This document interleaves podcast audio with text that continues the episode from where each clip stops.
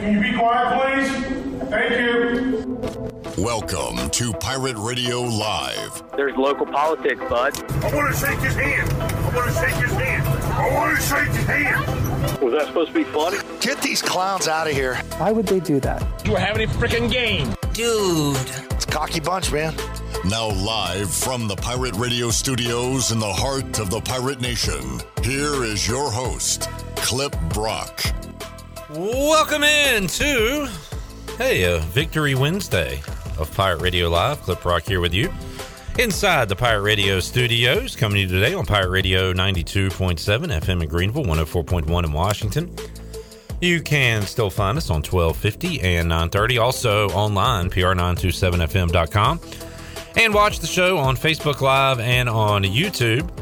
Make sure you are subscribed to Pirate Radio TV on YouTube. We hit the uh, over 2K mark yesterday. So thanks to all of you. And if you have not subscribed yet and you're watching, uh, hit that sub button, give us a like, and uh, do the same on Facebook. We got a lot to talk about on this Wednesday because there's a lot going on. We are 48, 53 hours away from kicking things off, East Carolina and Cincinnati Friday night in uh, in Cincinnati, and we will be with you four o'clock Friday on the Bud Light pregame tailgate, taking you up to the kickoff. We'll have a fun Friday show, just as we did a couple of Fridays ago, leading you up to ECU BYU. Uh, so looking forward to that. We've also got basketball to recap about those friggin' Pirates with a win last night, one and zero. Mike Schwartz undefeated uh, in his tenure at East Carolina. After How about those friggin' Pirates? Thank you, Mike. I want Mike and Mike to hit a freaking Pirates in stereo.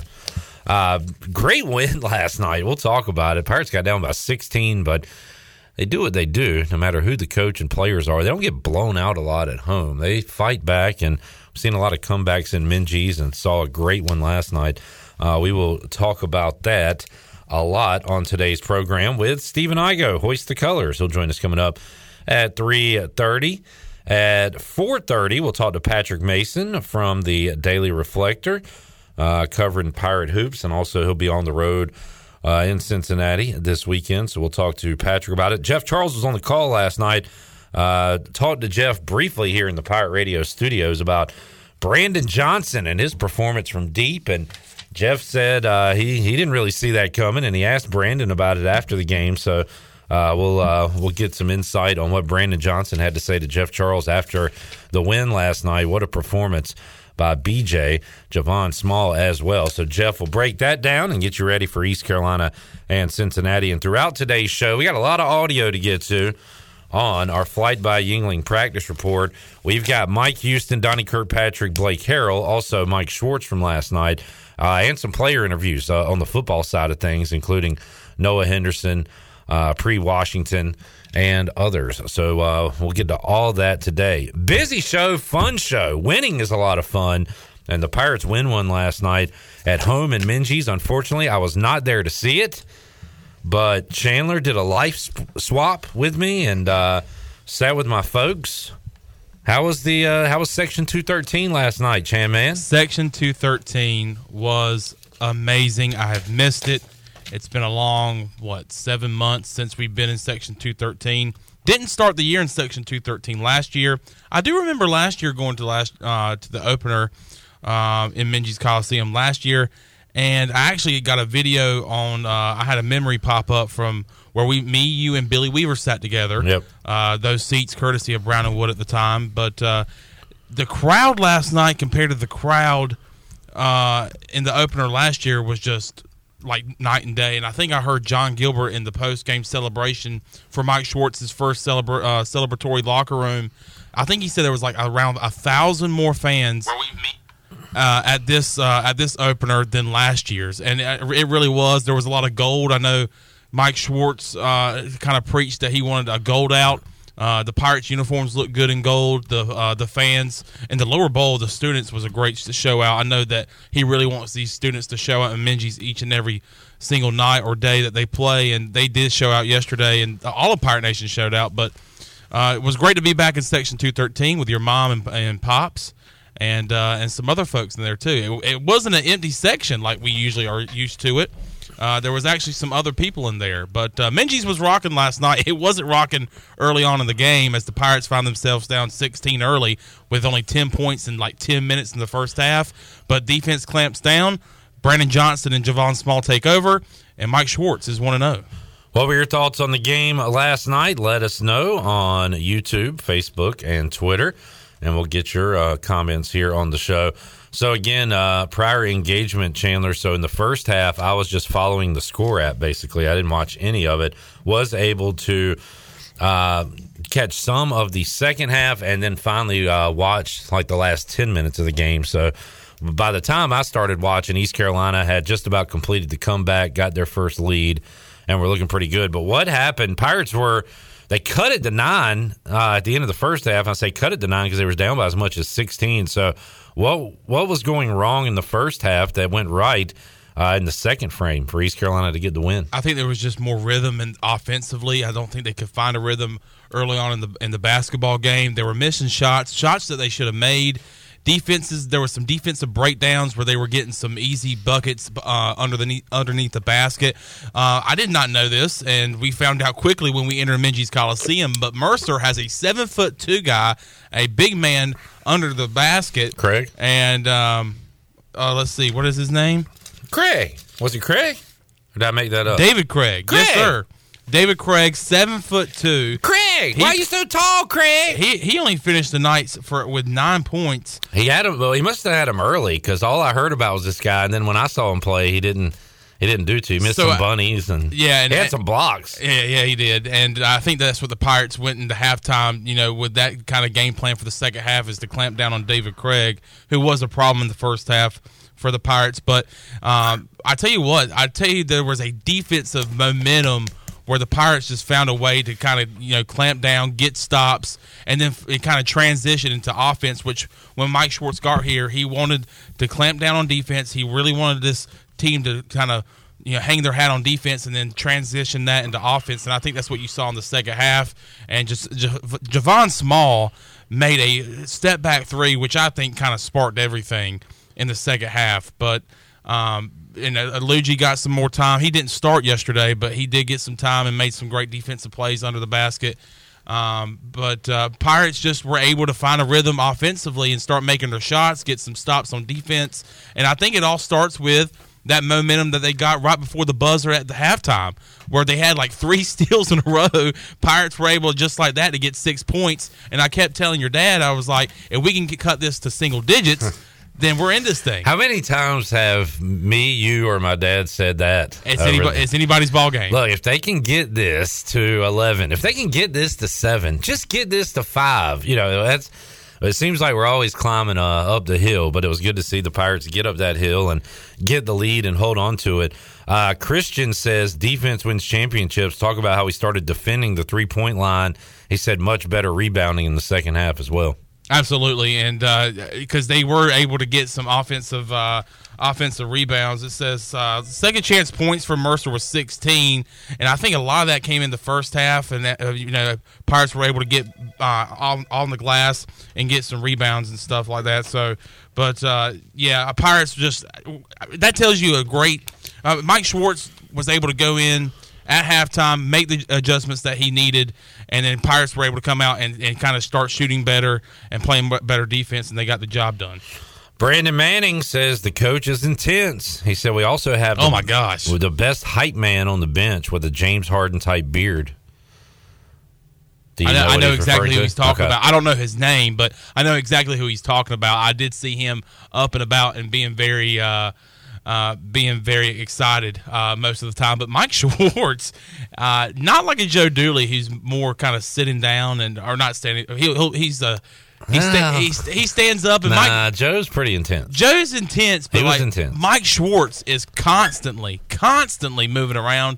Uh, he's got the Steve Logan crouch where he's like crouching down most of the time.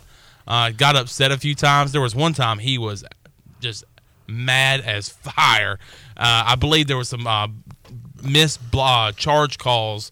There was actually a few last night, and one of them he was very upset. But yeah, Mike Schwartz very passionate in his first game for the Pirates. Mike P, uh, fashion analysis says he liked the white quarter zip and gray pants that the staff had last night. All right, Mike. Look good, coach good, feel good, play good, all that. Uh, Mike P also says Chandler is right. The offensive rhythm, once they got got that, they look much better. Defense seemed to be somewhat solid throughout, and can't say enough. And and boy, this is this was great to see Brandon Johnson and Javon Small be the guys. And and the third, the player with the third most minutes last night was R.J. Felton, who was in the starting lineup and was able to uh, to get in the stat sheet and hit a big three late in the game where the Pirates had uh, some great rotation, uh, extra pass, find the open man, knock down the three. Uh, that was a big shot. So those are your your returners, along with Luigi, who played just about nine minutes. Um, but to have those guys be your your leaders, uh, I mean that is huge because Mike Schwartz didn't recruit him, he didn't bring him in, but he said the two visits here to Pirate Radio that th- those guys bought in right away and became their leaders, and they are in their second year in the program, still younger guys, uh, but now these newcomers are going to have to follow them, and and you know you've seen it where newcomers would come in that were recruited by this coach and jealousy would form from the guys that were there before and all that stuff. But that's not the case because your leaders are the guys that were here a year ago when Mike Schwartz wasn't here. Brandon Johnson and Javon Small, but Brandon Johnson looked like a different guy. He put up some threes yesterday. I asked Jeff this, like, did you did we know this was a thing? Brandon John and I guess Jeff said that uh, Brandon told him right after the, the season last year he started practicing outside shots and and uh, extending his uh, his range, and it showed off last night. He took six threes. He made three of them. And uh, it's just something we didn't expect to see. He had seven rebounds, 24 points for Brandon Johnson last night. And Javon Small, Jeff echoed something Gosh. I've been saying. He said Javon looked very tentative last year and I agreed. I said that numerous times last year that when the game was in doubt, it just seemed like he was nervous to make a mistake. But when the game wasn't on the line, uh, he played with, uh, he was relaxed and played without pressure and looked like a good basketball player. Well, last night, it was balls to the wall. It was it, no intimidation at all. Nope. Confidence. Uh, just straight confidence. He showed it with the crossover step back three, nothing but the bottom of the net. Gave me chills. He yoked on a dude. Baseline, like, baseline. He like a different player. Yeah, and it was uh, it was awesome to see. I think he's just taking that role, I, and that's probably something Mike Schwartz came in here and said, "Hey, we need you back here. We need you to take over that leadership role and to show these guys the ropes for ECU basketball.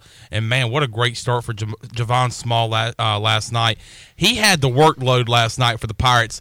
He he played almost the whole game, only three minutes off from playing the whole game. He had the workload last night, eight for fourteen from field goal uh, range, uh, three point, you know, uh, three of the of his three pointers. One of them being that step back, which was nasty, and then uh, he was awesome at the line. Only missed one at the line, four for five there. But Javon Small really off to a great start this year, and if he's going to be that guy, that's a good way to get started uh, in the Mike Schwartz era. All right, Alex says the hype man on the bench is Reggie Williams, former Bobcat. uh, or a former Hornet. Okay, that's not who I thought it was last night, but uh, that's what Alex said. Okay, uh, by the way, when I went to Minges Madness, I said, "Well, that guy's our best player. He was just raining threes. Unfortunately, he's not a player. He's a part of the staff. He's a Bobcats legend. I don't think he missed a three pointer uh, when they were shooting around at Minges Madness." Um, Christian says he uh, he loved how they started to double down on Craig, causing him trouble underneath the basket. Joe says, "Look at three point percentages in the first half. Mercer was on fire." Um, he says, uh, Adam says, Clip, does this one game change your mind on the win total for this year? Nah, I had ECU. yeah, what, 14, 13 wins? I think I had 12. Um, yeah, let me see a little bit more. Uh, but that, I mean, that was a quality win last night. Mercer is going to win some games this year. Uh, but just for the Pirates to win their first, get some confidence was uh, absolutely awesome. Uh, Jack Dover says, Luigi is my spirit animal. JR said, Did anybody expect 150 plus points to be scored? I did not. Uh, no, JR, I did not either. Uh, I was, what was uh, the over under? Was it at like 144? I, it couldn't have been that high. I, I mean, but yeah, I did not expect that many points. Um, Alex said, "Wait, it could be Keith Pugh." I was just assuming Reggie. My fault. So, if you know who the bearded hype man on the bench was, please let us know. I love a good hype man on the bench. You got to have it, man. The bench is a huge part of college basketball. Uh, to provide energy, to provide celebrations, all of the above. And it's going to pay out a lot when you're on the road, and especially on the road in the conference play where there's hardly anybody there. Uh, those types of guys are going to give you the energy that you need. So again, I was checking the score app early, and I saw Winston Tabbs scored early, but that was his only bucket. He had two points in the game last night. Only played eight minutes. So what did you see uh, from Winston Tabbs? I, I, look, I'm just glad he was able to get on the court. I was just about to say, I was just glad to see him out there and get some action. I think it's just, I, it looks like a guy that's been out of basketball for a couple years. That he's going to have to get some rhythm back. Um, but I, it, it is glad that he was able to see the basketball go through the hoop at least one time last night. And I think the more he plays this year and kind of gets his feet back under him, he's going to be playing better. But uh, I mean, you think about Winston Tabbs; it dates back to when he was at Boston College with these injury issues and uh, I mean, he's been out of basketball for about a year and a half, so he just needs to get back into a rhythm. And I think Winston Tabbs is going to do that because he was a special player in the ACC at Boston College. Uh, Josh says the total was 137 last night going into the game. Drew says everyone is wondering. I'll ask why are the students not on the TV side? We talk about this every year, every single year, every home game, every year. It has something to do with like coaches' families, the, the, families from opposing teams, which barely even bring anybody. It's it's dumb. It's stupid. I don't know. Yeah, uh, it feels like we're the only ones that like try to enforce this rule or this. I don't even know if it's a rule, but where you don't have the students behind the opposing team's bench because of their friends and family or some crap. I don't know. It, well, when I was, in, it makes it look like a dead atmosphere. When I was at ECU, we were on the uh, we were on the behind the bench, behind the away and home bench. And uh, I mean, when I was little watching games on TV, I really, I really wish that it was that case last night because that student section, that Minges Maniac section, was phenomenal. They were, you know, very energetic, jumping up and down, especially on defense. So it would have looked nice um, on on TV. But yeah, I, I don't understand why they don't do that, and I I mean, I guess there is no, there's nothing we can do about it. It makes it look terrible on TV. It just looks like a sleepy environment. And there's also people that with like non ECU clothes because I I think I saw where it could be like there's I think high school coaches throughout North Carolina get like a coach's pass and like a part of that section is where they sit too. So yeah. you might see like some people some some uh, men with like high school apparel on. So yeah, know. it's just, very weird. It's it's not good aesthetically. It's not a good look. It makes it look like an awful environment when in reality it's a pretty good environment. And there's a lot of action going on where the camera can't see, and uh, yeah. it, it's unfortunate because you want to show off the the school and the environment and everything. Uh, have your best section highlighted. The fans that are actually standing up cheering during a game. It only makes sense. I know there's some dumb reason they do it, but I just, uh, I, or I should say reason. Maybe it's not a dumb reason, but uh, I don't know. Every other college basketball game you turn on has people jumping up and down. Yeah. Ours says people kind of looking around, looking at their phones. Speaking of which, Chandler, kudos to you for uh, putting your phone down during today's show. Yeah. You you got it in the other room, so it won't distract you today. Mm-hmm. Um, maybe not on purpose. I actually went to go grab it, like turn around where I always have it right here, and I was like, "Uh oh!" And then I look, and it's right there beside you. So, yes, it is. That's that's fine. I don't need to be distracted. But Christian on Facebook says that Sean Walker Jr., who was the second leading scorer last night for Mercer, had uh, had 25 people uh, in the in the or excuse me, had 30 fans in one section because he is from Elizabeth City, North Carolina. So. Uh, yeah, I thought there was a pretty good crowd from Mercer last night. Boy, they you were... turned that eight word sentence into a long one. Sorry, go ahead. Um, anyway, uh, but because there was a times where they would make a basket and there was a good little eruption there from that section. But according to uh, Christian, it seems like Sean Walker Jr. had some family and friends in attendance last night. Coming up Saturday, four o'clock, the Blue Hose are in town. Presbyterian taking on East Carolina. That is four o'clock in Minges Coliseum. All right, we'll we'll get back to basketball in a moment. Chandler, do you have your picks ready for today? It is Wednesday. I'm sure Um, you've thought about it and have them ready to go, right? I, I forgot, but I can I can make a quick pick. While you're doing that, um, we do have some ECU football news. We've got uh, some pirate opponents uh, when it comes to the um, conference and the conference realignment, new teams coming in. Uh, we found out who East Carolina would be playing home and away for the next few years. And let me pull that up. I had it pulled up and I got rid of it, and now I got to find it again. So 2023, East Carolina will. So the next season, East Carolina will welcome in for conference games at home Tulsa, SMU, Tulane, Charlotte. I like that. I like Charlotte here. I like Tulane here. SMU just rolled up 77, so that, those are good home games. Uh, on the road, UTSA, do they still play in the dome? That is a question that I'm asking myself. Yeah, they play in the Alamo Dome. So that'll be a very unique environment uh, playing UTSA at the uh, Alamo Dome. Also, Rice. Golly, Rice. I always forget Rice is joining this conference. You can't get much more like I look outside right now. It's kind of cool and gray and just kind of dreary. It doesn't get much more dreary than a road game at Rice.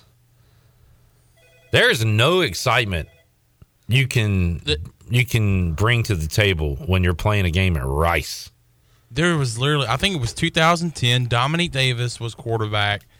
we went on the road to Rice, and it was like a overcast day there. And when I tell you that there was nobody in their stadium, Yeah, this is lame. nobody was in their stadium. Rice. Nobody. Uh, the Pirates will also play at FAU. Pretty and- sure we lost that game, by the way. Yeah, that was. Wait, Dominique? We lost a skip game there, didn't we? Did we lose a rough game there? I know we lost a skip game there. Maybe I'm thinking of the skip era. Uh, Florida Atlantic Navy, the other teams on the away schedule for 23. 2024 at home. The Mean Green will come in along with Memphis, FAU, and Temple. Uh, so the Pirates don't play Temple next year.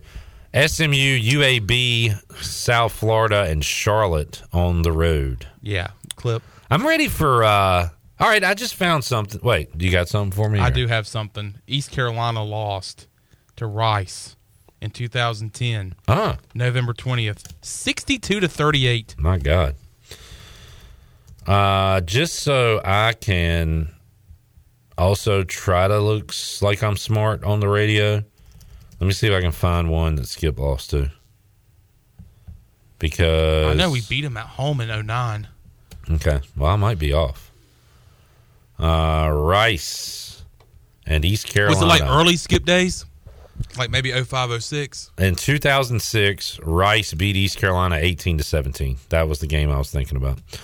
All right, back to the future schedule.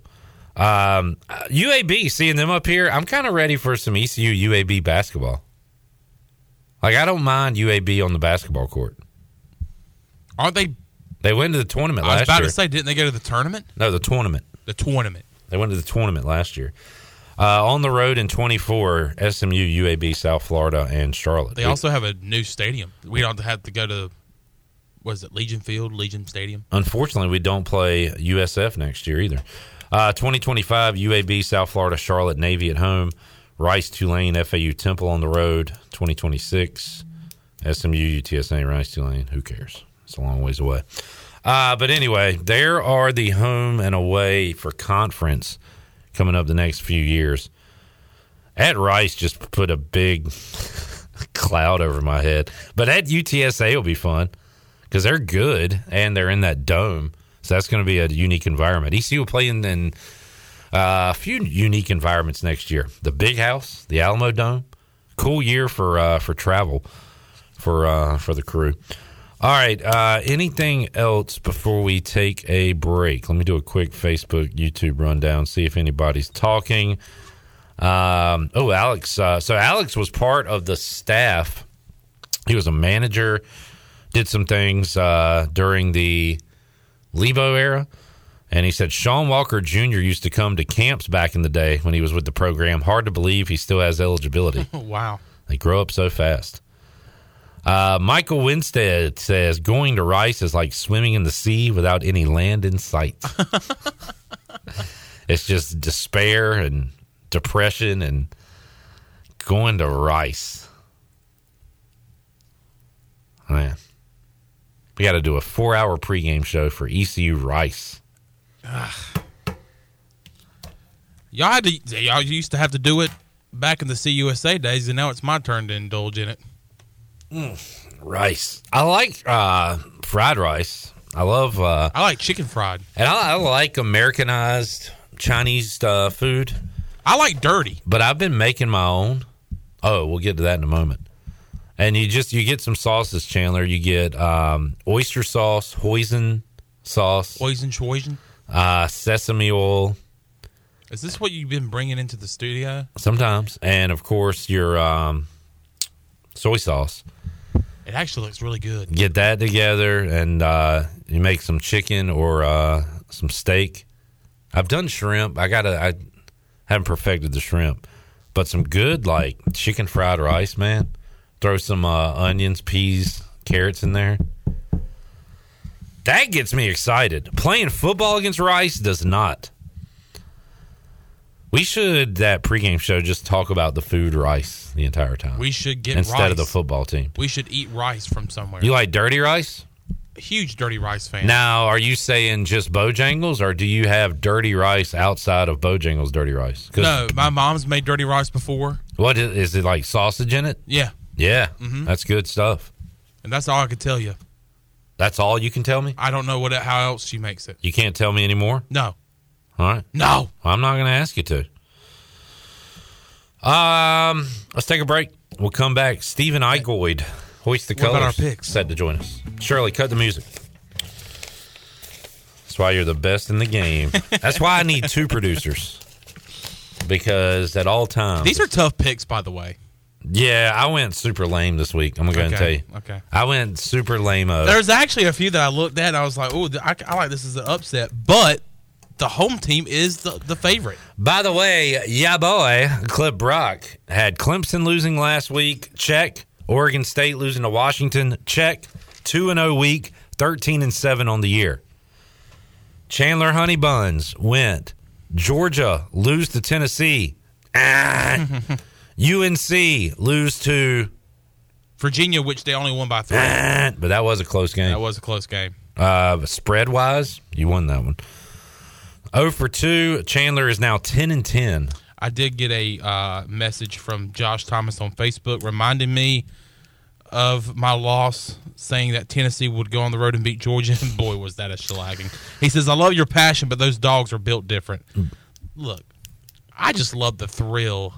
We're not singing that stupid song today. Of you ten- have worn it out. I'm not. Okay. All right, Squealy.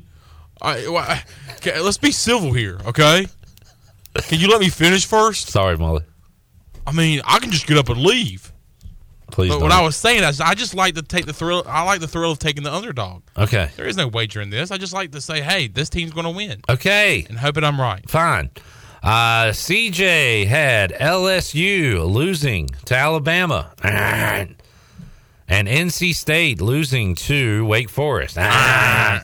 He is 12 and 8 on the year. So this week, Chandler, uh, I am going Lamo. Uh, top 10, I'm going to take Texas to beat TCU. Texas, a touchdown favorite at home. And I'm taking Washington to lose to Oregon as my top 25 team to lose. They are 25th in the nation. Super lame. Uh, those are my picks this week. By the way, CJ is taking TCU to lose to Texas as his top 10 pick, and Ole Miss to lose to Bama Lama as his top 25 team to lose. So he's going lame as well. Chandler, you are not going lame. You are Mr. Upset, and I cannot wait to hear your picks this week. Man, this is uh, this is exciting because I actually forgot to make the picks, but it just takes one or two seconds for me to look at the slate of games on Saturday, and I already see one that I like. Everybody's on Oregon now. Everybody likes Oregon. Is Oregon going to make the playoffs? Are they? Not after Washington goes into Eugene and says, uh, "Hold up, hold the phone, we're coming." Oh, you want to say that we're two two touchdown dogs? Well, we're Huskies, and we're coming to Eugene, and we're going to slap you in the mouth, and we're going to say, "No college football playoff for you. Give me the Huskies on the road at Oregon. Bo Nix going to throw at least three interceptions. Ride it. Washington beats Oregon. All right. Uh, that's how you put them on the table. How about top 25? Uh, let's see. I'm going to go. Now this is this is pretty lame. Maybe it's not lame because Texas is a touchdown favorite. I'm going to go TCU. That is the opposite of lame. I'm going to go TCU and making a statement and putting their name. Look what Chandler's doing here, folks. He has the opposite picks of me. He says, Clip, I see your lame picks this week, and I'm taking the exact opposite on them. You're calling me out saying I don't know what I'm talking You about. don't know what you're talking about. You don't know what you're talking about. That is uh, what a statement you just made on this show, Chandler. You don't know what you're talking about. TCU on the road, they're going to say the college football playoff will have the Horned Frogs in it this year, and it's going to be because, and that stamp is going to be made in Austin this weekend. I think it's a joke that Texas is a touchdown favorite. Maybe it's not a joke, but TCU is vying for a spot in the college football playoffs. They need a big win. It's getting down to the stretch of things here on the regular season. They say we need a win to kind of put our stamp on the college football playoff, and it's this Saturday in Austin. TCU goes on the road and beats Texas. And uh, pretty much puts them in the college football playoff. Chandler lives dangerously. I love it. All right, let's take a break. Mike P says during the ECU Rice pregame show next year, we should wear Glenn Rice jerseys while taking uh, talking different Rices during the pregame show. I was a huge Glenn Rice fan when he was a Hornet, wearing the 41 in the three point contest. He was a scoring, a scorer, a scoring machine. And I- I'll I'll rock the Michigan Rice jersey. Chandler, you can get the Hornets, and Shirley can wear Miami Heat. I um I really hate that I missed out on that era of Hornets basketball. Yeah, Seemed like a lot of fun.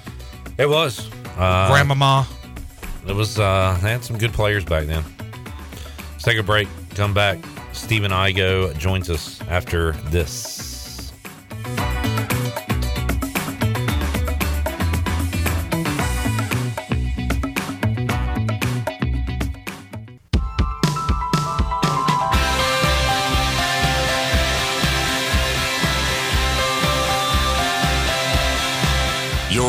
To Hour One of Pirate Radio Live. This hour is brought to you by Country Mart. Country Mart is open every day and has two locations in Bethel on Highway 11 and in Stokes on Highway 903. Country Mart, fueling you up with great food and your engines with great gasoline. Now, back to the show. Welcome back. Drive a little and save a lot at Washington Chrysler Dodge Jeep Ram. Washington Chrysler Dodge Jeep Ram has a great selection of new and pre-owned vehicles, plus offers service that ma- uh, to all makes and models in a state-of-the-art facility. You can drive a little and save a lot with a short trip to Washington Chrysler Dodge Jeep Ram on Highway 264 in Washington, or you can go online at Washington Chrysler Dodge Jeep WashingtonChryslerDodgeJeepRam.com. Now let's head back into PRL. Here's Clip. Back with you. Victory Wednesday here. Shirley Rhodes, Man of Chan, and Stephen Igo joining us inside the Pirate Radio studio. Igo looks good. That's all that matters. He does look good because that is a sweet looking hoodie. Too bad the team blows, but uh, it's a good looking Broncos hoodie. It's kind of like a low key Broncos hoodie because it's not orange and blue. It's like gray with the silver logo, so I can really pretend it's like the Aiden Griffin Chargers. um, if somebody asked me, and the Broncos stink. So, yeah. I think they struggled this year too. I did see. Uh, Uh, this is from the Paul Cornwell Aiden Griffin. Ah, there we go. Um, I did see that the Broncos, for all you uniform heads out there, didn't they post something like, uh, yeah, we're, they're back. We're one and zero in this combo, Oh, so we thought we'd run it back. They're going white uh, with the blue pants. And it doesn't look terrible from that angle, but from the side where the blue stripes Y'all have awful stripes on your jerseys. and the orange stripes, Uh, you they like them match. probably. Because they remind you of like Elway winning Super Bowls. I'm to the point now where I hate them. I do like the all white with the blue helmet, but I just I'm not a. I, they, they, they need a uniform refresh in the worst way, man. It's it's it's long overdue. But I do like that they're playing into this. Like, you know what? Yeah. What went right in our win? Just keep it rolling. A, we were out of the United States, but we can't do that again. Uh, but B, we had these uniforms, so let's uh, let's wear them again. Who they got this week? They got the Tennessee Titans. Oh, that's right. On the road, Malik I, Willis starting again. I haven't read. You know, to be honest, I do. That could be an underfest. I have. Uh, I usually listen to all the Broncos podcast, read all the stuff, but this year I haven't read a single word since they beat the Jaguars. I get it. I understand. I have no idea what Tannehill's status is, and I, I do think if Malik Willis plays, they got a good shot to win the game just because what he had like 50 yards passing last week. Yeah, it was pretty ugly. All right, Igo. Uh, let's start with hoops. Good win Hoops. last night. As uh, boy, I told y'all this week how nervous I was about this East Carolina Mercer game, and I, I can't believe that you're you were really more nervous about that than ECU going to Cincinnati. well, did you see when they were down 16 points in the first half? Why I might have been nervous for that game? I mean, I was nervous, but I figured they had a good chance to come back and win. I mean, going to Cincinnati where you're facing a team that's won 31 in a row at home. Uh, this team has won three in a row, no matter where they play, going to Cincinnati. All right. Well, I mean, hey, it's, it's I'm just opinion. really confident right now. So you're, you're going Pirates. I'm yeah. I, I think the Okay. Pirates win on Friday. Well, I'm I'm continuing my trend of picking against them until they until they prove me right. Did you pick against them against BYU? Yeah, You did. I picked BYU to win. I picked UCF to win. Well, you picked against them against UCF, and they proved you wrong. Oh, I see what you're saying. Yeah, so I'm going to keep picking against them until they I picked against them against UCF. They proved me wrong, so I had to, I, I had to jump back on the train. Uh, like I said, we're starting with basketball. Oh, my bad. No, that's fine. Uh, Pirates one and zero, baby. Mike Schwartz era. Chandler one and zero this year in Section two thirteen. The Chan man was there. I was not. Igo was there. Uh, in the rafters, best seat in the house, checking out the game. Great, uh, great seat and, and great crowd. Great crowd. And I heard you guys talking earlier, and I caught the tail end of a conversation. Were, were y'all discussing why on TV? Like Yes. it, like it. I went back and watched some of the highlights, and it looks pathetic. but then, like if you were there, it was like an awesome atmosphere. So like they really need to figure that out. And I get that there's certain things that go into who can sit behind the bench and whatnot, but they have to be able to refigure something because it's an awful look on TV. I mean, every other game you watch on TV doesn't look like that. Yeah. There's actually people clapping and cheering and stuff. there's got to be a way to refigure it. You know why? Why can't they switch the uh, the bench to the other side of the court? Oh, you mean, or just move the camera? Well, I think the camera is specifically set up to shoot a certain way. So why can't they switch the benches around? Put the team on the Well, yeah, it- whatever side. works. Just put the students on the TV side. That's all we're asking. Yeah, like it can't be that hard because it used to be that way. They would probably move the benches and then move the camera, and it'd be the same thing, and just the opposite side. All right, we fixed it, guys. Right. Yeah, because the camera they want to show the the wording and the Williams Mm-hmm. Arena Minges. So right, okay, camera stay where you are. Just move the benches. We'll go over there tomorrow and do it, Chandler. Well, we'll we'll take some time out of our day, move the chairs over there to the other side. It can't be that hard to move like one specific scores table to the opposite side and, and the benches. Like I hope Schwartz says something about it because he's, you know, he, he is huge on this student thing. This Well, let's you- get an atmosphere. you think about how many people digest the game through ESPN Plus or TV now, and you know if if I'm a casual fan and I'm watching on TV, like I am so unimpressed by how it looks, how it comes across. But but if you were in the building last night, it was electric, man. It was there was a buzz. Like that that series of events before halftime was incredible. I need to watch that. Do You think it's on the plus right now? Should be. Um, that brought the stadium to life and really carried into the, the second half. So, again, I don't know what all goes into that. Maybe somebody at ECU can clarify why it is that way and why maybe it can't be changed so easily. But it, it feels like there's it should be able to be fixed because it hasn't always been that way. Right. I mean, we can look at old uh, footage and see maniacs jumping up and down on TV from back in the day. Uh, see Seabass. yeah, yeah. And Boy, thi- Seabass is rolling over in his grave right now. And God rest his soul. if they don't want the students behind the team benches, then yeah, I would I would think you could switch the team ben- like to be sure it's not too much to ask the team to walk across the court instead of just directly to the bench. Yeah. All right. But who knows? Um, Igo. How surprised were you at the the growth? And it's only one game, but heck, I expect to see more now. Of We can Brand- only react to what we've seen. correct Brandon Johnson and Javon Small and what they did last night.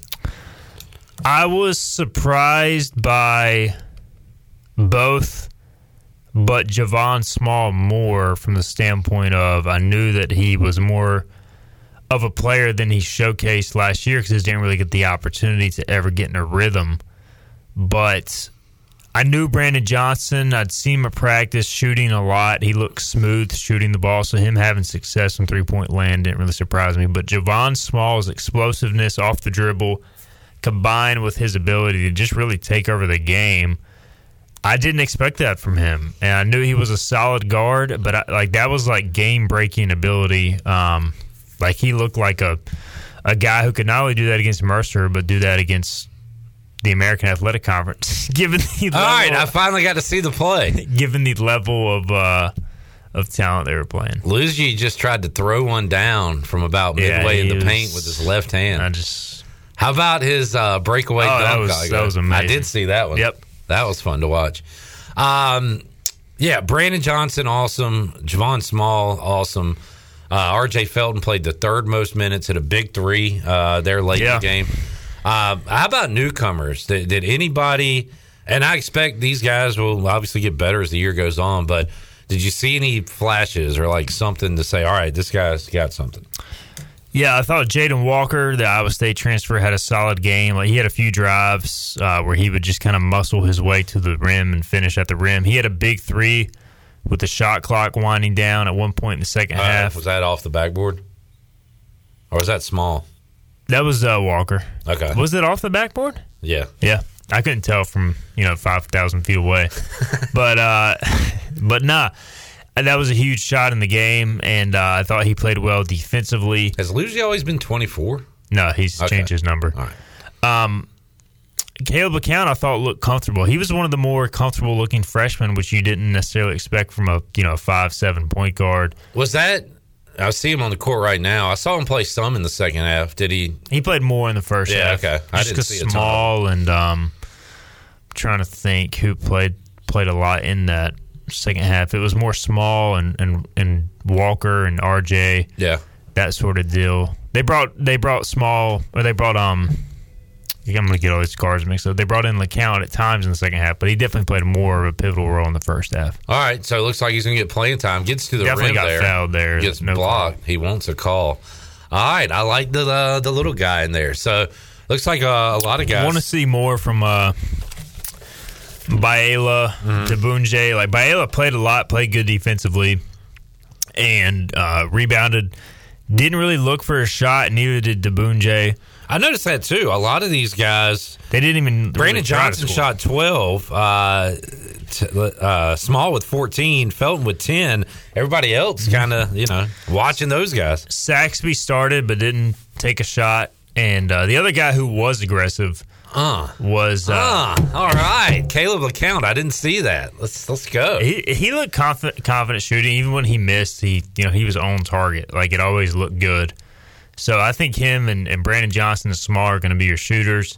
And again, Diboundje and Baila can kind of progress into that uh, over the course of the season. They just got to get some some confidence, I think, because didn't really see them try to to push the envelope too much. Pirates missed free throws down the stretch. Also gave up a wide open look to uh, Mercer with a chance to tie the game at the end, but they missed it. So, and I tell you what, nervous times when uh, Mercer cut it to one and East Carolina's trying to get it up the court. And all I could think about was oh my god, their first game playing together. These guys don't know each other, and they didn't look comfortable at all. They're trying to break a press, and it looked frantic. It, I was so uh, super scared there, uh, but they were able to get it, and uh, somebody got fouled. And The Boonjay didn't Yeah. score all night, and RJ was cramping up at the end, so uh, they ended up. He ended up going to the line and knocked down two big ones, and yeah, they really did get a good look on that one play. So here's uh, Javon Small taking it in for a huge jam.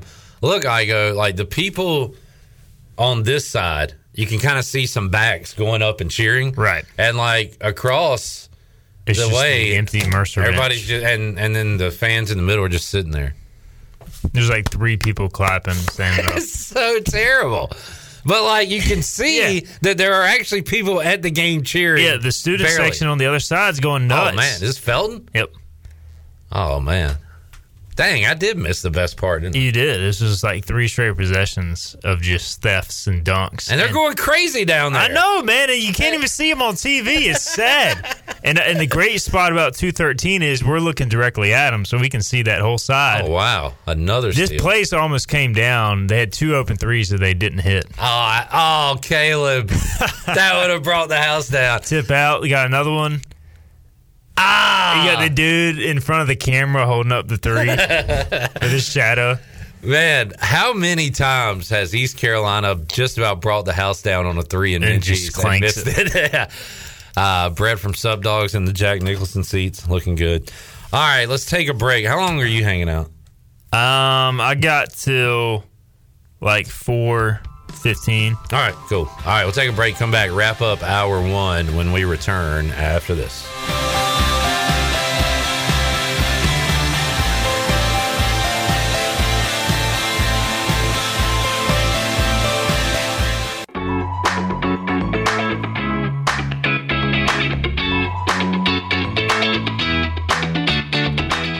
Listening to Hour One of Pirate Radio Live. This hour is brought to you by Country Mart. Country Mart is open every day and has two locations in Bethel on Highway 11 and in Stokes on Highway 903. Country Mart, fueling you up with great food and your engines with great gasoline. Now, back to the show. Welcome back. Hemp Garden is your premium CBD retailer in Eastern North Carolina. If you find yourself having anxiety or in need of extra sleep support, Hemp Garden has a variety of Delta 8 and Delta 9 products that can assist with those issues. If you're unable to stop by the store, don't worry. Give them a call today at 413 6100 for a consultation and they'll ship right to your door. Hemp Garden, located at 3040 South Evans Street in the Target Shopping Center in Greenville. Now let's head back into PRL. Here's Clip. Back with you. PRL on a Wednesday. Got the East Carolina Mercer game on in the studio.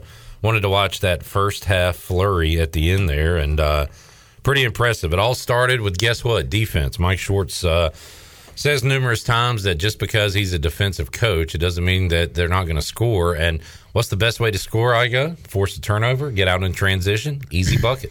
So It all started with the Javon Small baseline drive slam. You know, he just he, he looks a lot stronger this year too. Like he's not the biggest guard in the world, but he's he's pretty built. Um, and you know, for a point guard, he's got some good physicality. So and he looks like he knows the ball is going to go in, Yeah. right? like he's playing with confidence. yeah, great to see. Great to see. Pirates one and zero. Igo will not be there on Saturday because you'll be traveling, correct? I could be there if I wanted to. I was scheduled to be back in Oh, so you don't want to be there? pick Greenville at two something. But after a long night and a long day of travel, I'm gonna opt to let my uh, esteemed interns cover, and I will be watching from home. Uh, at what point are you going to start sending Slater out to cover some games when you don't want to go? Probably like another month or two. okay, all right, he should be ready to go. Yeah, he's starting to stay up till like seven now, so he can at least see the tip off and you know maybe wake up at halftime. God, he hadn't seen a lot of Pirate football this year. no, he is not. He- think he watched the NC State game, and that's been about it. Maybe Tulane, so he's seen two losses. He might uh, be able to watch the 11 a.m. kickoff time against uh, Yeah, Houston. Maybe. he'll actually be able to see a full game for once, so that'll be exciting. But uh, yeah, we'll see what time that game's going to be uh, coming up. I guess Saturday night or Sunday they'll announce it. You know, I was speculating. I, I guess if you win, you're more likely to get that time slot. Because Definitely. If you lose, you'll probably get a Probably get- plus. Yeah. See, I think if they, I, I just have a hard time believing Houston ECU is going to be a plus game, win or lose. But Houston's going to win. They play Temple. Yeah. Navy UCF feels like E ESPNU ish, maybe ESPN two. Cincinnati Temple, like who wants to watch that?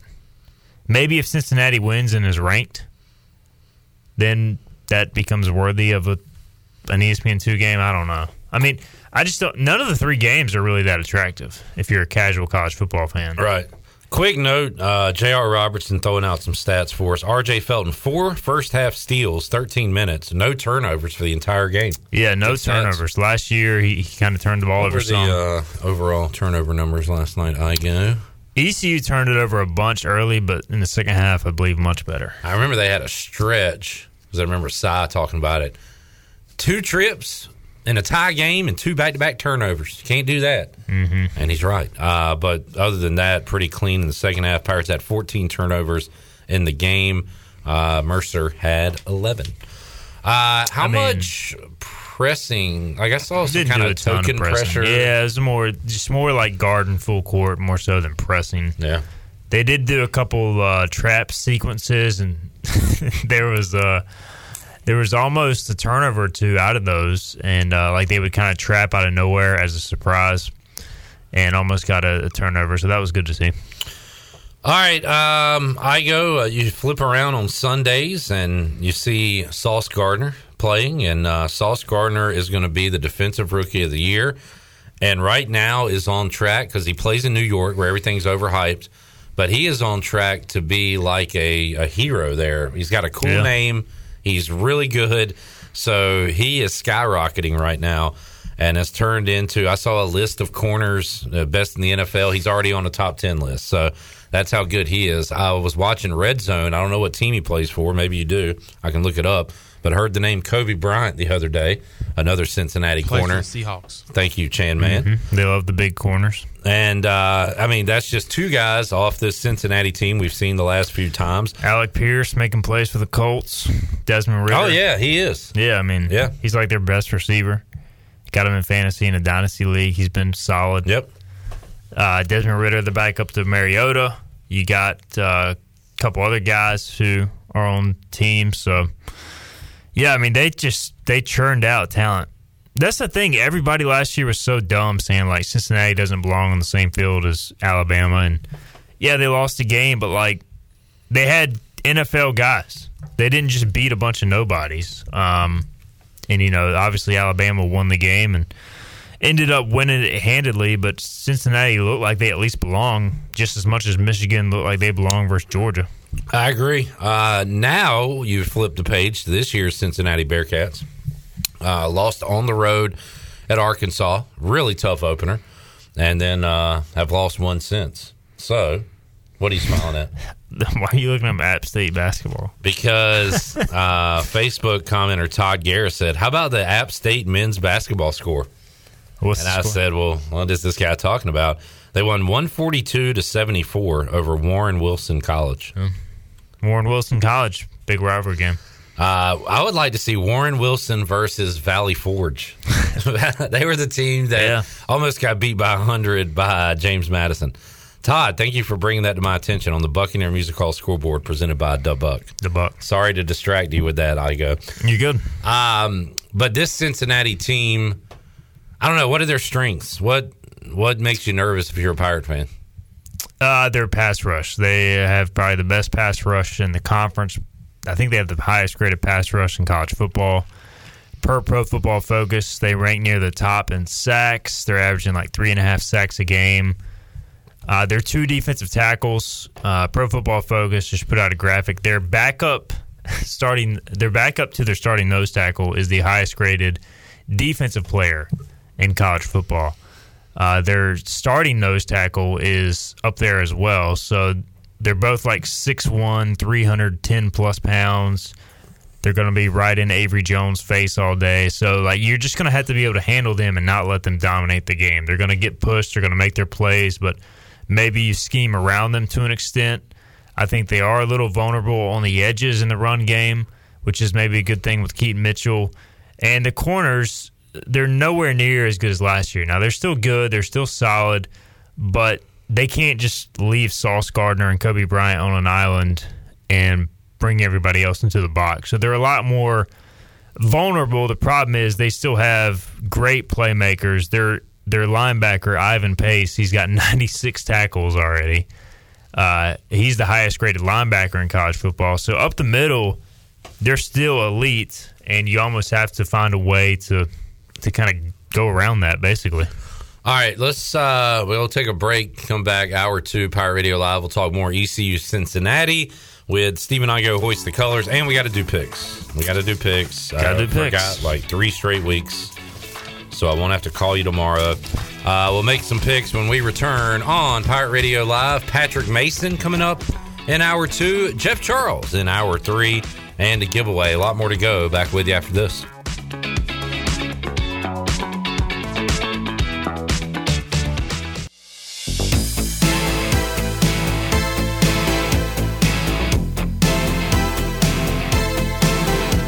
You're listening to Hour 2 of Pirate Radio Live. This hour brought to you by Washington Chrysler Dodge Jeep Ram. Drive a little and save a lot with a short trip to Washington Chrysler Dodge Jeep Ram on Highway 264 in Washington at WashingtonChryslerDodgeJeepRam.com. Now, back to the show. Welcome back. The best place in Greenville to unwind after work and have fun is AJ McMurphy's.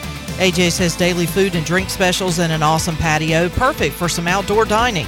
There's something for everyone every weeknight, including sports trivia with our very own Clip Brock on Wednesday nights. AJ's has live music every Friday and Saturday with no cover and brunch every Sunday. Make today an AJ's Day. Now let's head back into PRL. Here's Clip. Back with you, Pirate Radio Live. Ah, Ludgy Debaut with the steal and the flush, and that is what people pay money to see at Minges Coliseum. Look at every, even like seven people are standing up on the other side. Well, five. Did you know that Ludgy is now rocking 24 like Kobe Bryant used to back in the day? In the purple and gold. Yeah, I can see it. I brought it up earlier. Oh, you did? I said, has Ludgy always been number 24? Yeah, but you didn't say he looks Kobe, like Bryant? He doesn't look like Kobe Bryant. Nothing at all about Ludgy Debaut looks like That Kobe doesn't look like Kobe Bryant to you? As he flies through the air and slams it home? Uh, the tall. Look at Petey over there just making friends with the Where's Ludgy from? France? Guadalupe. The Guadalupe Mamba? I think I did see after the win last night, Ludgy just go like this with his jersey. he pulled it over for the showed his heart. Yeah. Uh, Igo. Are we in some kind of signing period here? Today marks the opening of the winter solace signing period. Well, um, this guy signed Cyr Malonga. Cyr Malonga. Love the name. All name team right off the bat. Cyr, C Y R. He is 6'11 uh, from the Congo. This is awesome. I like this. Can you name the last East Carolina basketball player from the Republic of Congo? I'm gonna guess. Can I guess? Yeah, yeah, go for it. Michelle Michelle Inzighi. Uh, nope. Good guess. I think he was from. He was from France. Switzerland? Yeah, I think he was Switzerland. Congo. uh, uh, We mispronounced his name. Baruti. Yep. ah, Batumba. Batumba, don't call me but Batumba? Batumba Baruti. You know who else is from the Congo? Bismack Biombo. Man, great basketball player coming out of there. Hopefully, Cyr is the next. The Biz. Two Oh. stints in Charlotte for the Biz. Uh, JJ Miles in attendance last night, sitting baseline. Cool. Cool to see. Man, got elbow Oh, by the face. way, we know who the hype man is on the bench. B Pace. Ah, nah, man. No, I know- I know- nah, I know- I nah, know- I do love ECU basketball. Ain't, though, ain't no, man. ain't no He used to brown. be the hype man. Ain't no brown lick over there. Nah, man. Uh, Igo, you crazy. You crazy, man. Pirate talk. Step up. talk, about, talk about me on the sideline, man. Nah, man. Um, that man with the awesome beard is somebody said his name earlier, Keith Pugh. Keith Pugh. He is the strength and conditioning coach for ECU basketball, and he's got an incredible beard. and he is the hype man. And, he should be the get back guy, but he needs his own get back. He was guy. 10 feet on the court after one play, and then the ref told him to get back, and he immediately told all the bench to get back when he was the only one that needed to get back. But that's the kind of energy you need. I like it. On I like the it. Uh, on the sidelines. Love it. All right, we are out of time. Let's make some picks. Igo. Good news. We had winning weeks last week. We were both three and two. I'm surprised. Bad news. We are losers for the year. Twenty and twenty four each. And we're starting to get to the point where it's getting a little dark, and we got to make a run. got to make a run, and it starts on Friday night when the Pirates take on the Cincinnati Bearcats. I got it at six. I haven't looked today, so I'm going to say Cincinnati minus six over East Carolina. Now you're taking the Bearcats to win, but how much are they going to win by? Six is a lot of points for the Cincinnati team, which hasn't really scored a lot this year. A lot of close conference games. I feel like this is going to be another tight one. I'm going ECU covers. All right, I too am taking the Pirates. A lot of money Plus coming in on the. Pirates. All right, Tulane at home against UCF. I'm going to do exactly what I did last week. I go. You can It's make your pick 'em, pick, right? Uh, I got I got Tulane minus one and a half. That doesn't really change it for me. Um, UCF back-to-back road games, still some uncertainty at quarterback. I feel like Tulane's due for a clunker. Is this three thirty? I think so. Yeah, three thirty. I'm going. Uh, I'm going Tulane. You said they're due for a clunker. Yeah, but I think it'll come against Cincinnati in a couple weeks. Maybe even SMU. Yeah, I don't know how long I want to ride this uh, Tulane. They're going to lose at some point. There's no Yeah. way they're going to go like 11 and one, right? I don't think so. In fact, I think they're going to lose this game because as I look at the weather now, if they now if they play at night and it creeps under sixty, I'm going to be a little concerned. But it looks like it's going to be in the low 60s during this game. I think that is good enough for uh, UCF to play without heaters. So just like last week, that determined my pick against Memphis. That determines my pick again. I'm taking UCF. Georgia manhandles Tennessee. They now go on the road to Starkville to take on Mississippi State. Georgia is minus 16. I loved Georgia last week against the the Vols, and for whatever reason, um, I think they get a test this week. I think Mike Leach likes to play that underdog role, and I'm going to take Mississippi State plus 16. Did Mississippi State end up winning last week? A wild one against Auburn and their interim coach, who is No idea. Chandler, sports guy.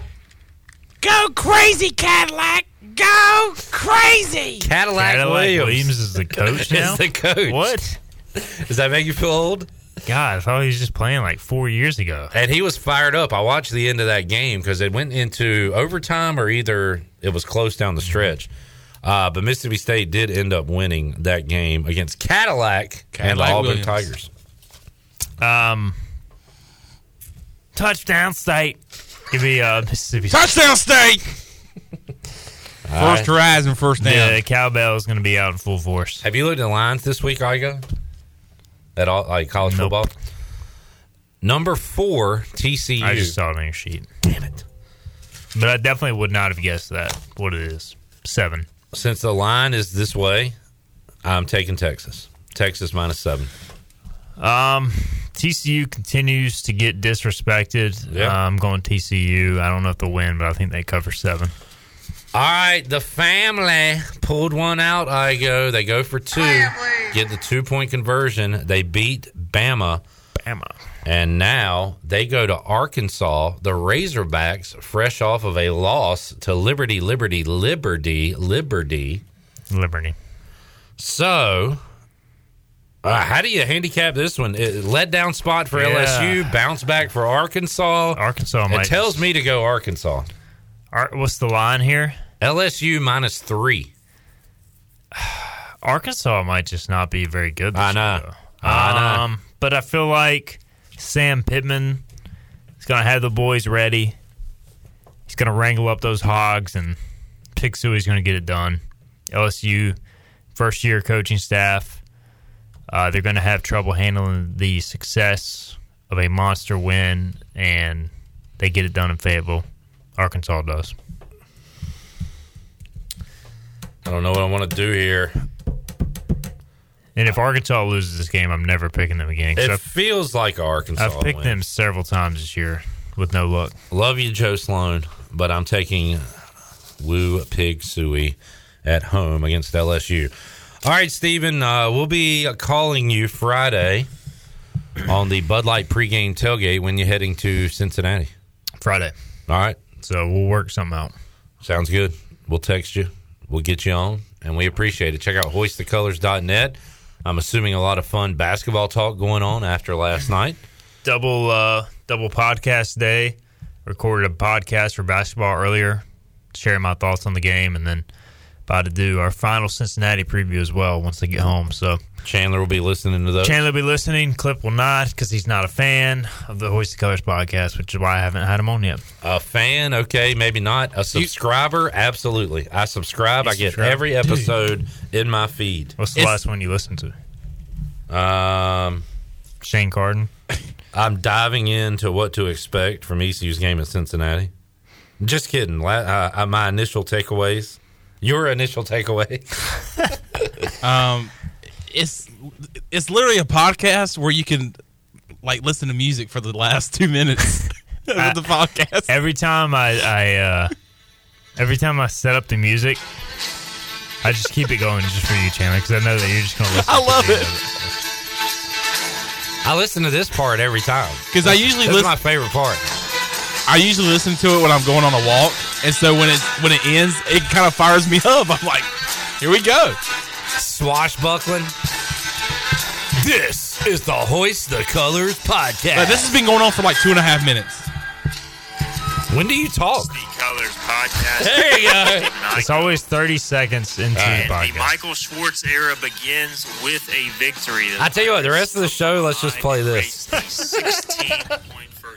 All right, thanks, Igo. All right, see you guys. We'll take a break, come back. Patrick Mason set to join us here in a few minutes. A lot more to go. Maybe we'll hear from, uh, let's hear from Mike Schwartz when we return his comments after last night's victory over Mercer. That's on the way after this.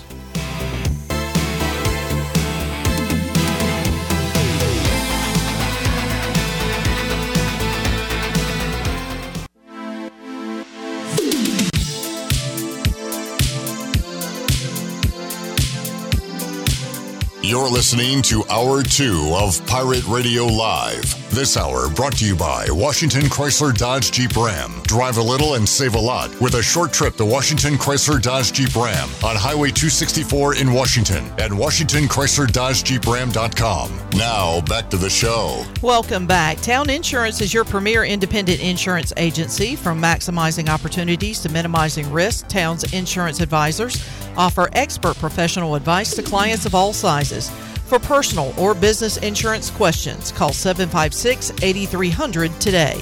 Now let's head back in to Pirate Radio Live. Here is your host, Clip Brock. Back with you, Pirate Radio Live here on a Winners Wednesday. We'll make you a winner. The Pirates winners last night. And as we come back into the show, we're watching the game. Patrick Mason exclaims, He did not look like that last year, referring to Javon Small, No, he did not. who played big. I saw your tweet. Good tweet, by the way. Which one? Javon Big. How about all the small things? All the small things was a good one. Thank you. I want you to talk about. And oh, man, Keith Pugh. Is that his first name? Keith, Pugh. Look at Keith Pugh firing up the crowd. He's the bearded man on the bench, Patrick. He's the strength coach. I want you to watch Keith Pugh after this free throw. This is how you fire up Minges. All right, he's he's telling the guy what to do right now. But he said, "You know what? Let's get up. Get up. Get up. Get up." Walks all the way to the end, waving his arms. I love this guy, man. I Mike can't Schwartz wait. is doing the same thing. I was same about to say, did you see Mike Schwartz? I mean, it's contagious. He was slapping the scorers table yesterday. I heard about that a lot. Was it out of anger or like excitement or like, come on? that was after a blocking call um, on his own team, so it was out of frank frustration. But Yeah. I mean, you could tell he was into the game. He was fired up. It was fun to see. I saw him uh, at the end when the Pirates missed even more free throws, or it might have been the ones they made. But he was like, crouched down, looking at the ground. I, I don't know if he was saying a prayer, like "Please let me win my first game," but they had the camera on him, and uh, yeah, he was like he was he was totally locked into everything. Yeah, he was he was going through it, and he came to talk to us in the post game, just hoarse, like his voice was, Yeah. was out. Uh, so Patrick, uh, how'd you enjoy your night in Minges Coliseum? I enjoyed it. Uh, um, it's that, it was fun getting to look at what, what this team's trying to be and just watching them play because, um, especially when the way with the way they came back after that that first half, um, it, it was cool to see them just kind of rally around each other and kind of figure some things out in real time. Igo just sent me uh, Keith Pugh's Instagram account. You can follow him on the gram. It is a pretty nice beard. It's a great beard. Like I mean, James Harden esque. It is. It's. I mean, that's all you can compare it to. Very Harden esque. Um, man, uh, looked like it was a lot of fun in Minges. I plan to be there on Saturday. You probably won't be there on Saturday, right? Because you're heading to Cincinnati on Friday to cover some Pirate football. Uh, before we get there, a little more thoughts on basketball. So, Patrick, you cut your first football game you covered was ECU Cincinnati, right? Mhm. Last year, Yeah. So that so you were here for hoops. Yeah, I think I maybe missed like the first maybe couple games, right. handful of games, but So you saw enough of Brandon Johnson, Javon Small, R.J. Felton last year to kind of have some expectation on what they would be this year. Obviously, there's progression, uh, but just after one game, the progression that Brandon Johnson's made, especially from shooting from the outside, and then Javon Small overall from a confidence standpoint, a performance standpoint. Almost like a leadership standpoint. I mean, he's right. He's the team leader right now, right? Yeah, a guy that like barely uttered a word last year, and almost seemed tentative on the court is now the one that everybody's following on this team. It seems like. Yeah, with his words and just with the ball. You know, get get this guy the ball. Um, but yeah, you know, you mentioned Brandon Johnson. He like I- noticed it right away. He just looks more like a basketball player yeah, as we see him, you know, dunking here in this highlight. But he just he just looks so much more smooth. You know, he's six eight and he's that, that frame just kind of looks more like a basketball player now. You know, he's got looks fluid, right? Very good word, fluid. Um, and that's just great to see. And Chandler, you remember last year we talked to assistant coach Antoine Jackson, and we were like, uh, "Give us a you know a name we don't know about." And he said, "I tell you what, Brandon Johnson is on the floor for every loose ball." So he was saying he's one of those players that his teammates get frustrated with him in practice because he just goes, he so goes hard. so hard, and and we're like, okay, so he's like a scrapper. Then he's probably kind of raw, and and during the non-conference last year was really good rebounding. When he started to take on American competition, uh, his numbers went down, his minutes kind of went down as well, and he just kind of hit a wall there. But now, you're right, he looks, he certainly looks the part. Ironically, though, he's he's extended his game outwardly. He's uh, instead of inside, he's doing damage from the outside offensively. Yeah, you know, he, he made three three pointers yesterday, um, which matched his season total for the year before. I think he went three of fourteen from deep uh, last year. Which I don't even remember him shooting those, honestly. Right, yeah, it was just sprinkled in over the course of a year. So, you know, there's no way you can remember him doing that. But, you know, I, I asked him post game, and he said just with Riley Davis, the assistant coach, he's been really working on his shot and just, just getting to the point where if he's open, just being comfortable enough to take that shot. And they do do this little pick and pop here. If he's hidden out there, I mean that's that's unguardable. I mean, you Yeah. know, if he's making it, Yeah, especially with you know Javon Small working off that too. I mean, just because he was really quick off the dribble. I mean, if you're not set and ready to to you know defend which way he's going, you're he's already past you. Uh, what else uh, did you notice? How about defensively? I, I missed the first half. We had a lot of comments. We read them earlier about you know Mercer hitting a lot from the outside in the first half. Pirates kind of clamping down on that. How about defensively uh, the entire game? What'd you see from East Carolina? Um, they just seemed a little bit. I mean, it just seemed like a team that was working through through some things, and just kind of getting comfortable with each other. Um, I mean, part of it too. Mercer just made a lot of shots. I mean, it wasn't like they were totally uncontested shots at times. They were just hitting some mid-range jumpers and just kind of finding those shots. I mean, at one point they were shooting like eighty percent, which is just insane. And they actually finished shooting fifty percent for the game. So. Um, I, th- I think the East Carolina definitely figured it out a little bit, um, and they, you know, they closed the game with um, Bayala and uh, Quentin, in which I thought that was pretty interesting, just because they're both long, they can rebound, and because I was curious what Schwartz would do with his, his rotation and how he would close the game, and I think that kind of lets us in a little bit and how he, what kind of guys he's trusting and what he thinks of some of these guys. Caleb account uh, playing some key minutes here, so it looks like he's going to be a guy in the rotation. As we're watching him right now, as uh, Javon Small buries another three. Um, how about from an offensive perspective with those guys you mentioned, uh, Saxby, Bayala, Quentin? They didn't really show much, I guess, last night. Maybe it comes around, but I don't know. Did you see anything to maybe say, all right, these guys got something here? You know, anybody stand out? Uh, I don't know. I, I actually, you know, you mentioned Caleb. He can, so he can shoot. Yeah. Like, I mean, he actually wasn't shy driving the lane. Um, you know, Mercer had a seven foot two guy, so um, that's just obviously a bad matchup when you're five seven or whatever Caleb is. But um, he actually showed he can he can shoot the ball a little bit, which was nice. Um, offensively, I still think they're going to have to to find some things. Um, obviously, Brandon Johnson and Javon Small showed they can do that and score. They're not going to have 24 a night. No, so. absolutely not. There's no way. Um, they're going to have to find something else because a lot of the other guys, I mean, they just weren't consistent scorers. You know, they were just kind of out there playing some good defense and had some length. Uh, Shirley, can we hear Chandler? Can we hear from uh, Mike Schwartz uh, here? Want to hear from uh, what the coach had to say post game after the Pirates knock off Mercer by two points last night in Minges Coliseum. Coach down 16 the first half. I'm not sure how you draw it up, but just to see the guys fight back and not get rattled, and you know, a lot of guys first time playing here. What, that mean to you? I'm not sure if we weren't rattled. I think there's, I think we probably were rattled, and but again, I think there's an excitement. The crowd was so great. Our guys were juiced up, and give Mercer credit. I mean, not only were they, I mean, they were hitting us on the glass. They were making shots. Some of those shots they made were shots that honestly, you know, mid-range, long contested twos, you know, you want to force some of those, and they were making them. I mean, McCreary was really good making that shot. Sean Walker was really good playing in there. But see, what we just talked about this as a team, though, you can't have the breakdowns when a team is shooting like that or when a team is making it. And that's what happened. We started having breakdowns, not rebounding the basketball, not being where we needed to be defensively. And then we compounded it by taking tough shots on offense. We st- everyone started, and it wasn't out of selfishness at all. But what it's out of is guys saying, "I got to find a way to get us back into it." And when we settled down again, was the end of the first half when our defense started to create a little bit of offense for us, and I, that momentum carried through the second half. But it was trying to get us to settle down, Steve, to try and get them to concentrate on defense and rebounding. And if we could get the game to where that was what we were solid in, maybe we could chip away, and, and they did.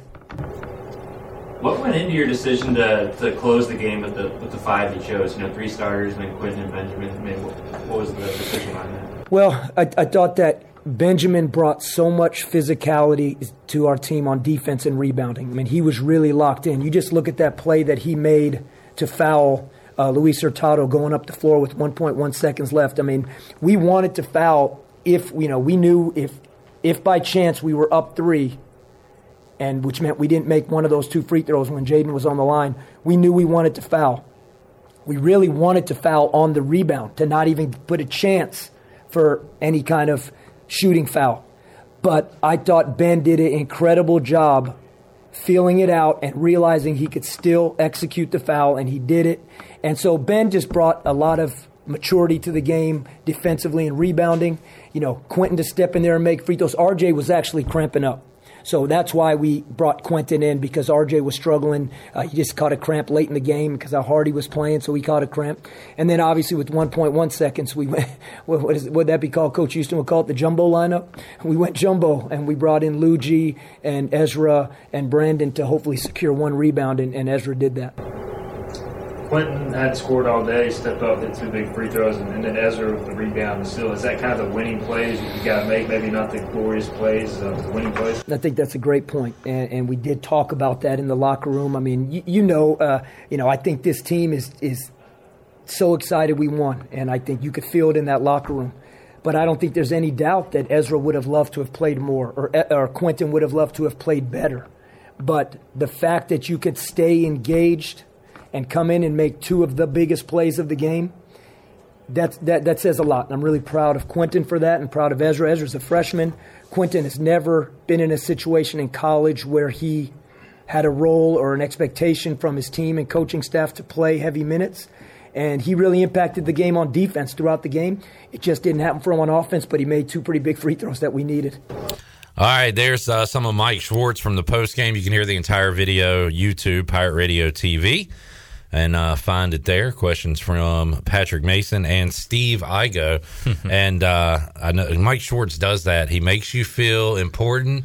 He makes it feel like you're. He's very locked into what you're asking because uh, he rattled off uh, several clips. And you know what? It reminds me of when he first got here, and he called Jeff Charles like Gary or something. Greg was it Greg? You remember that? That's a confident man. Yeah. Just, just going for it. Greg? good, que- good question, Greg. And then uh, we kind of made fun of him about it and got on him, and uh, we even brought it up uh, to him when he was here. But he is a say the name of the person asking you a question guy. I noticed this last night too. He points at you like as he's answering your question. He'll tell you that that's a good point, and then as he's telling the answer, he's like pointing at you. So He, uh, how do you like his uh, demeanor? You couldn't really see it probably from your angle, Patrick, but we're watching on TV now. He's got a good sideline demeanor too about him. Yeah, I just thought like you know when you're watching a, a tournament game and it's just kind of a random team, but you see a coach you kind of like, and you're like, yeah, that, that guy's kind of got it going on. That, that's the kind of vibe I get from Mike Schwartz. I wonder if he was a catcher during his day, or maybe not. That is a good he- squat. Yeah, like he does that a lot. Like uh, he's got good knees. He's got good knees, so I guess he did not catch uh, Right. growing up playing baseball. Patrick Mason joining us. Uh, we'll take a break. Come back more with Mace. P Mace. P Mace. P Mace. More with Pat. Anybody call you Pat? Yeah, sometimes. I, I Yeah. I, I get like a you know coin flip. Uh, Pat or Patrick. Who? What? What does your uh, mom call you? Patrick. Patrick. Patrick. Yeah, you get the full name for sure from Yeah. mom. Who calls you Pat? Uh, just a lot of my friends. Yeah. I, I feel like even if Pat. you start out with Patrick, you're just you just devolve into Pat no matter Yeah. what. You know? Any uh, any patties? Yeah, just when they were kind of Hey, messing Patty, around a what's little up, bit. Patty? Mace. Yeah. Patty Mace. Patty. Yeah, one of my golfing buddies calls me Patty. All right. One of my camp kids, his name is Patrick, and we call him OG Patty P. So- OG Patty P. That's what I call him. What's up, It's- Patrick? It flows. All right, there we we love to get to know Patrick. Take a time out, come back, more to go on Pirate Radio Live after this.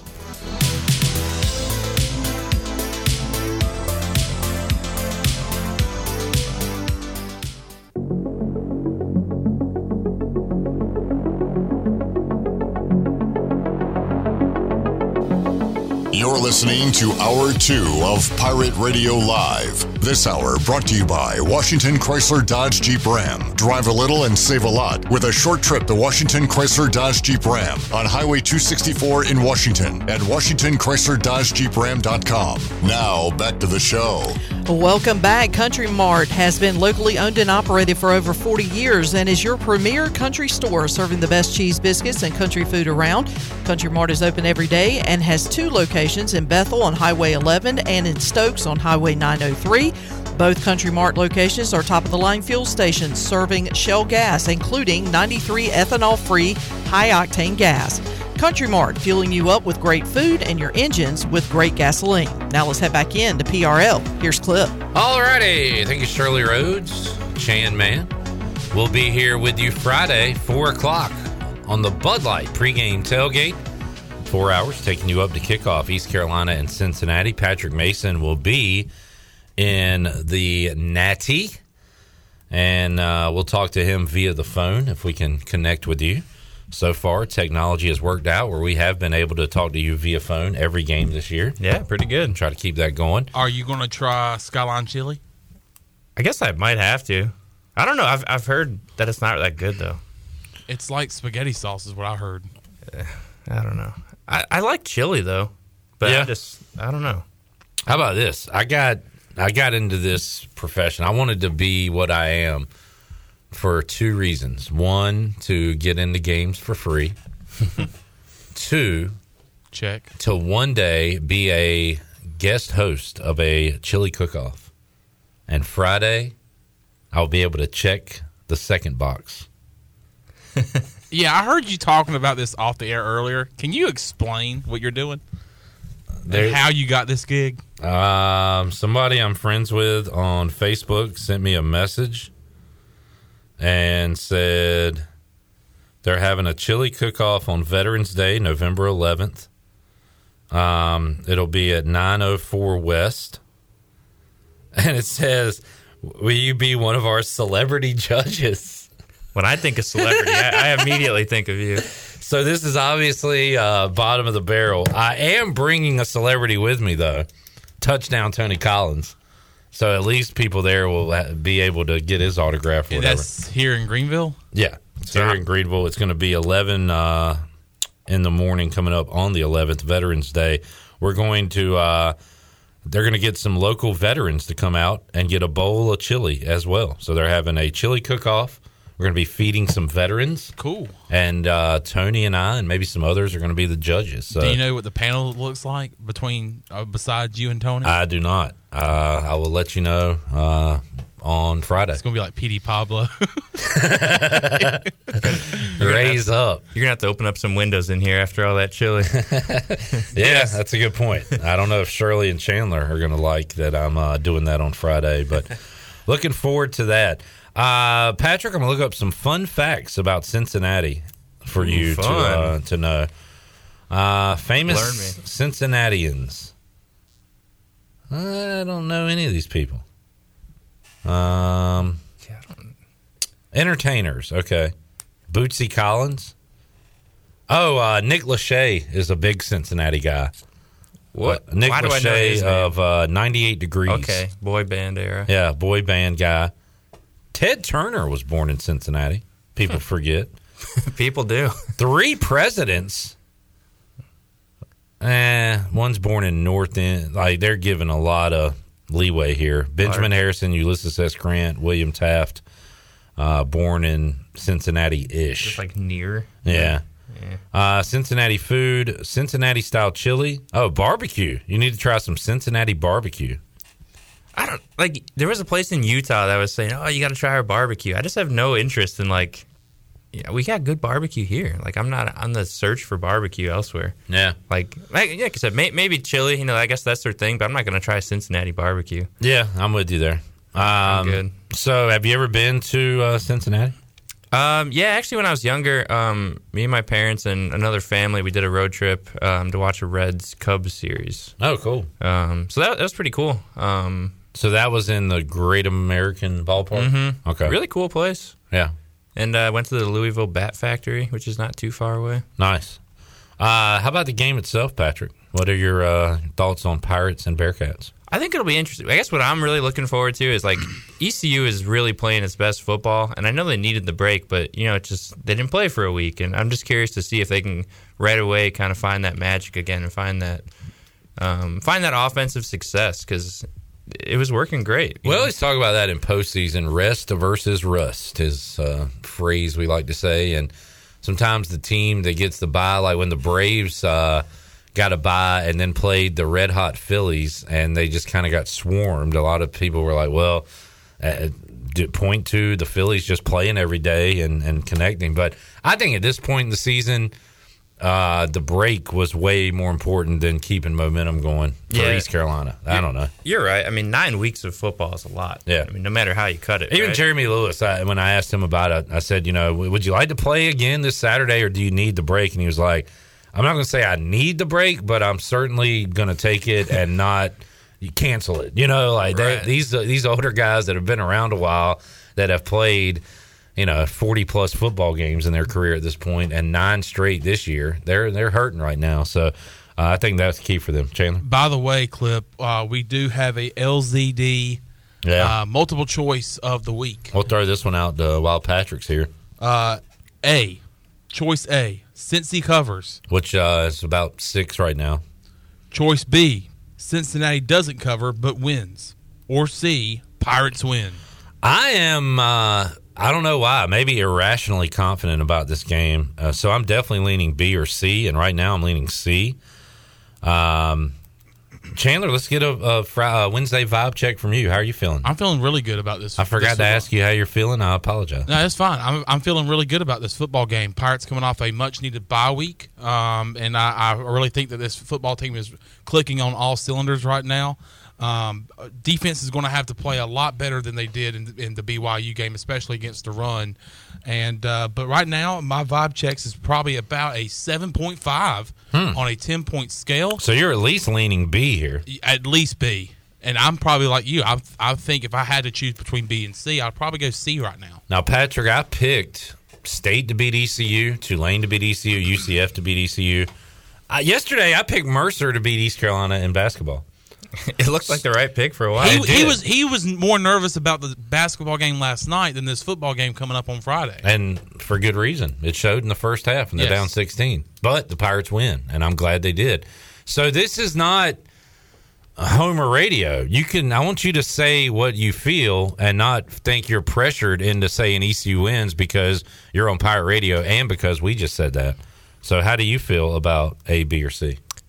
Uh, I'm actually I'm not gonna lie. I think I'm leaning towards C. Um, I, I think I'm. I think I've been pretty open about picking against ECU this year. Like, I, um, you know, I said BYU would win. I, I think Central Florida. I said they'd win. But something about this, just the way they've been playing, I, I think really gives me some confidence going into this game. And I, I really just can't. I keep coming back to it. I can't overlook Keaton Mitchell. I mean, he is the best player on the field in the past three games. I mean, he's been. I wonder if he's the best player on the field when you against Cincinnati. You know, because I mean, with that talent. Right. I mean, yeah, that, that kind of levels the playing field a little bit. I know Cincinnati's got some great linebackers. They're pretty good up front, but I mean, he just consistently finds a way to run around those guys, you know? Like and even I think Luke Fickell was talking about it. He said, "Yeah, sure, you know, Keaton's really fast, but if you watch that BYU run when he hit the A gap and just you know, he, he can run through the tackles a little bit too. So I, I just think he does so much for you. And if he's if he's right, I mean, he, he's a he's a problem. And remember, we were worried.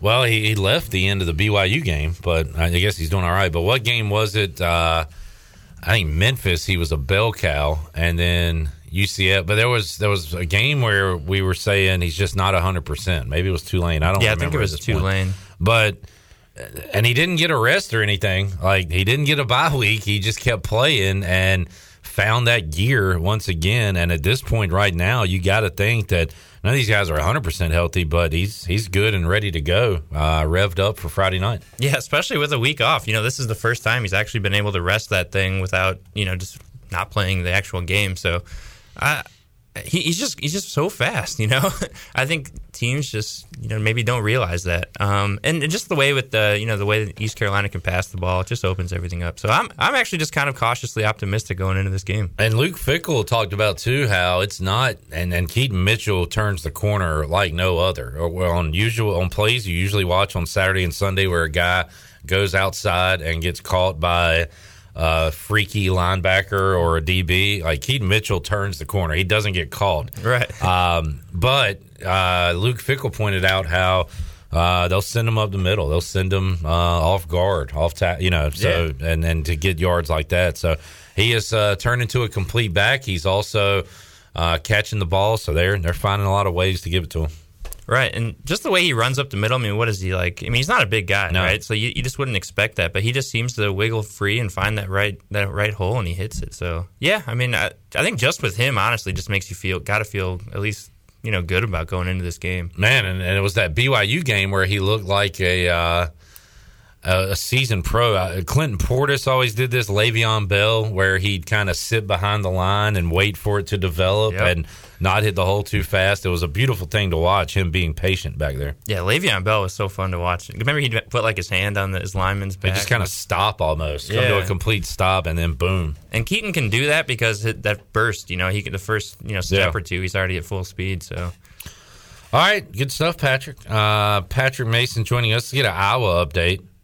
I asked you uh, earlier off the air if Iowa still had the jackass coach in basketball, Fran McCaffery. He's still there, still back for another year. Yep, liable to throw a chair at any moment, turn red. What's uh, what's the outlook on Iowa hoops this year? Um, so they they past two years they lost like the, the player of the year to the NBA. Um, Oh, uh, yeah, Lu- Keegan Murray and then Luka Garza? Garza. Yeah. So, but I, I don't know. They they're kind of running it back. They got a pretty long lineup, guys who can shoot. So I think they'll be all right. Honestly, I think it'll be a fun year.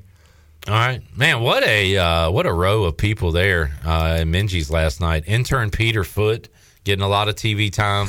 Justin Bear, Morgan Ayler, Scooter Rogers. Look look how clean the coaching staff looks too. It's just I like that look, right? The Yeah. nice gray pants, the white shoes, white top. There was a picture I saw. I believe it's Max Stokes and Brian Weingart's on, on the stat. Uh, Max Stokes. I thought we got him out of I hate that guy. I hate him. He's the foul ball, right? He's the foul ball ump.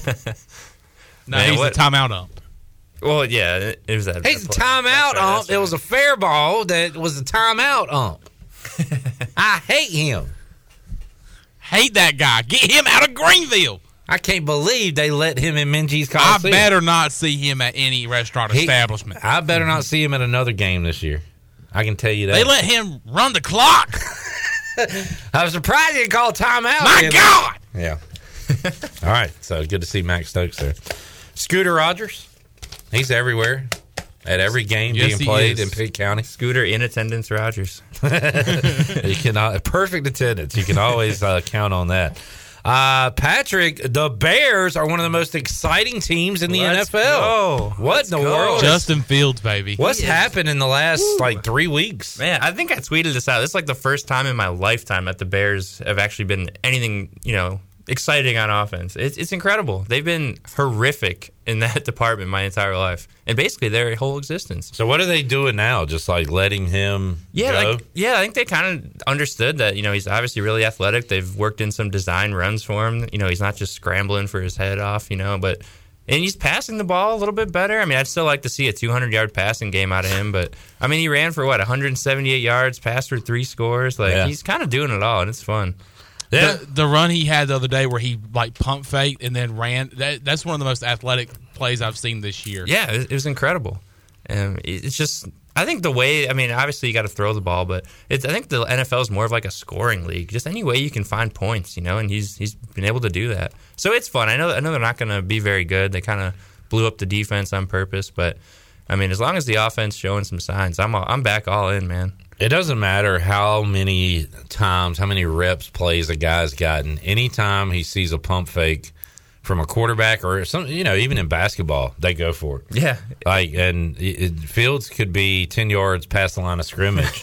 Just give him a little flick and the guys will jump. They fall for it every time. Yeah, it's just It's like instinct. Yeah, it's just part of being a human, I guess. You just got to do leave your feet. Ball off the rim, rebound, and you can paint this one purple in Minges Coliseum. Speaking of painting it purple, we'll talk to Jeff Charles coming up here in just a couple of minutes as he will join us on the program. Patrick, uh, you can find his work on the page of the Daily Reflector online, reflector.com. Give them a follow on Twitter. Uh, Patrick, every uh, white man has a podcast. How, how's yours going? Um, it's it's in the works. Uh, it's, it's going on in my head, maybe not not publicly. Uh, during the summer, my wife and I dropped two episodes of Crime Time where we talk true crime. Ooh, okay. Uh, we'll bring that back after the football season, I guess. But if you had a podcast, what would it be about? I think it would just kind of be just about any and everything. I I think my favorite podcasts are when it kind of goes off the rails a little bit, like Mhm. when it kind of goes off topic. So Mhm. maybe you just have a loose topic of you know something, but then you end up talking about you know plumbing or something. You know what I mean? Just like anything. I I just kind of like when it goes off. the Well, maybe not that, but I, love uh, toilet fixtures. I Oh, got to yeah. tell you. Yeah, So the, the uh, porcelain. It's great. all right, thanks for hanging out. Thanks. Enjoy Cincinnati. Oh, we'll yeah. talk to you uh, Friday. Patrick Mason uh, joining us today. Jeff Charles joining us on the other side of this timeout. We'll also make you a winner in hour three. We got a lot of Mike Houston, Donnie Kirkpatrick, Blake Harrell to talk about, uh, talk to, hear from as well. Busy times, right? Busy day yesterday with hoops and all the interviews. So we'll bring it all to you when we return on Pirate Radio Live after this.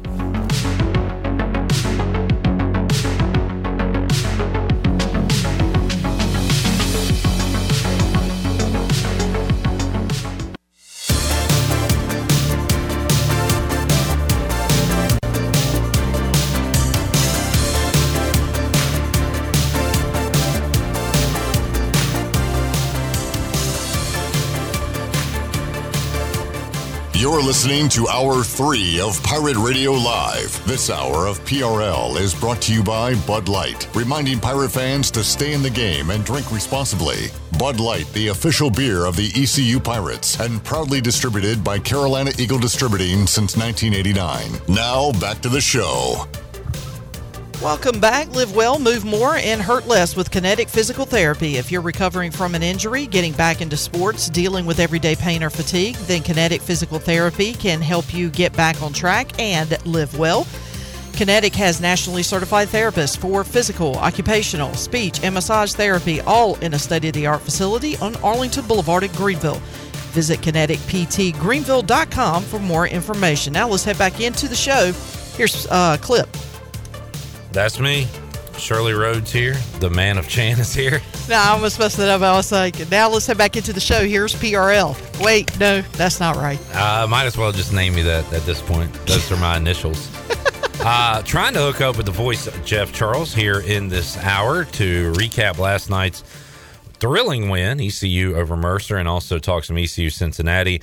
While we await for him, uh, Shirley, we've got a lot of audio from yesterday, and uh, I haven't heard any of it, so I want to hear it for the first time. Let's first uh, hear from ECU head football coach Mike Houston as he met with the media one final time before the Pirates kick it off with Cincinnati on Friday night.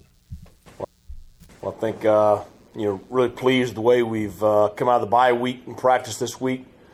Um, you know, had a good practice on Sunday, like we talked about, and then uh, a couple of very good days.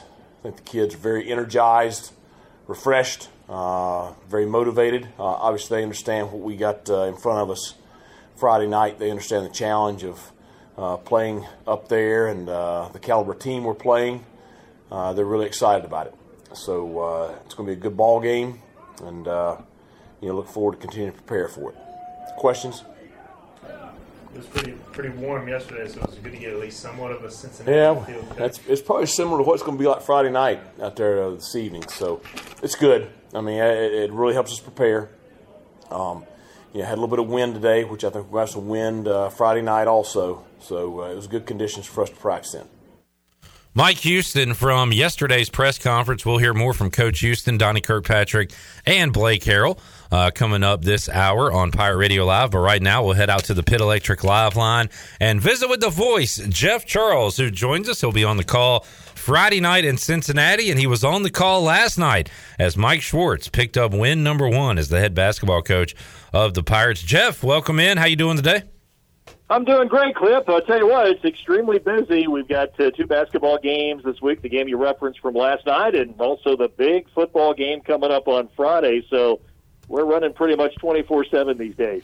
No doubt, and uh, and man, what a great game to call last night, Jeff, in the opener for the Mike Schwartz era. Pirates got down 16, but. Uh, they love to they love a good comeback in Minges. It seems like it happens quite a bit, and they were able to turn it around, win the game last night. And Jeff, uh, I had a chance to talk to you very briefly today uh, in the Pirate Radio studios about the growth of you know, Javon Small, Brandon Johnson. We'll talk about those guys. First, Brandon, I asked you, Jeff, and you can give the answer you gave me earlier today. Did you have any idea that Brandon Johnson would be out there, you know, three feet behind the three point line uh, hitting threes last night?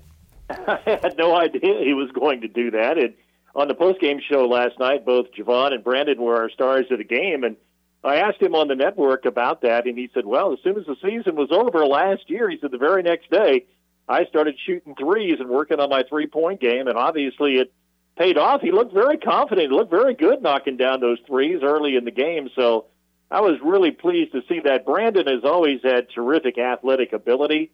We saw that last year. I thought toward the tail end of the year last year, he maybe ran out of gas a little bit as freshmen do. They hit the wall.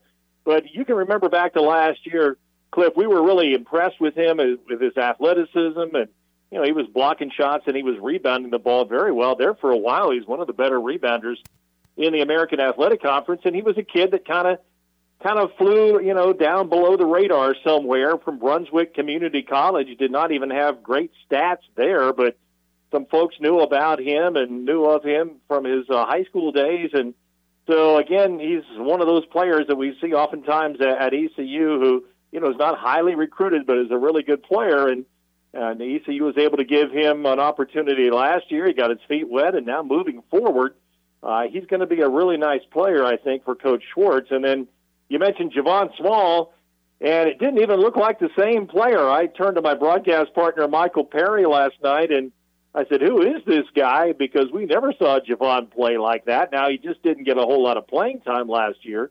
But as a freshman, you know, they have deer in the headlights sometimes, and when he would get into games, he didn't look very confident.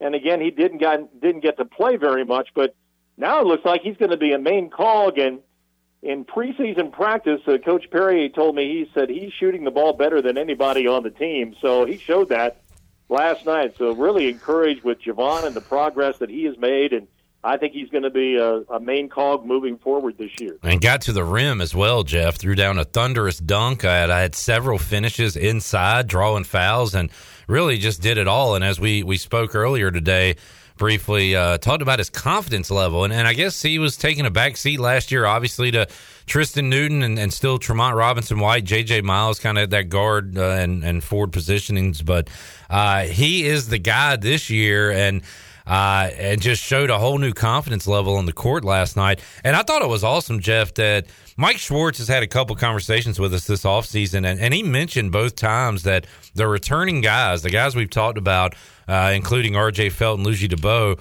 really bought in from day one. And I don't know if Mike Schwartz made them leaders or if they turned into leaders, but last night – they were the ones leading the charge and, and kind of telling the new guys, "Hey, follow us." And, and I was I was really impressed by that because I didn't know which way it would go. I didn't know if if one of these newcomers would play 30 minutes, be the leading scorer, all that. But no, it was the returners who played the most minutes and and kind of led the way for the Pirates at least uh, through one game of this season. Yeah, no doubt about it, Clip. And then we have to mention R.J. Felton. He had that big three late in the game, which was a huge shot, and he was also in double figures with 11 points. And so you had the three holdover guys, if you will. They were the three guys in double figures last night. And yes, every time I've talked with Coach Schwartz here in the preseason, he tells me the holdover guys have been great. And you know, sometimes that really is not the case because coaching coaching transitions, as you know, Clip, are, are awkward sometimes and can also be a little bit difficult for the guys who are still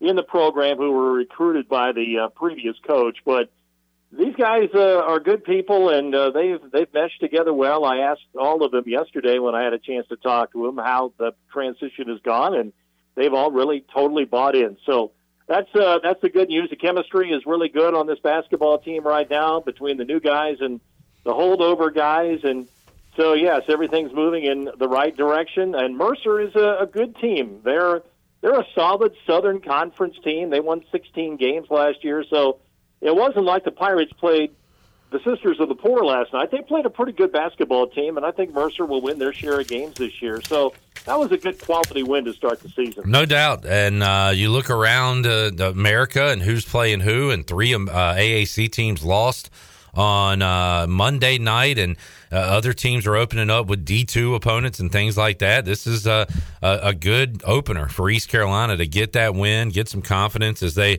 head into Saturday with Presbyterian and, and games on in uh, after that. Uh, Jeff, the little guy, Caleb LeCount, I was wondering if he'd be a part of the rotation. And uh, yeah, he played about 20 minutes last night for East Carolina.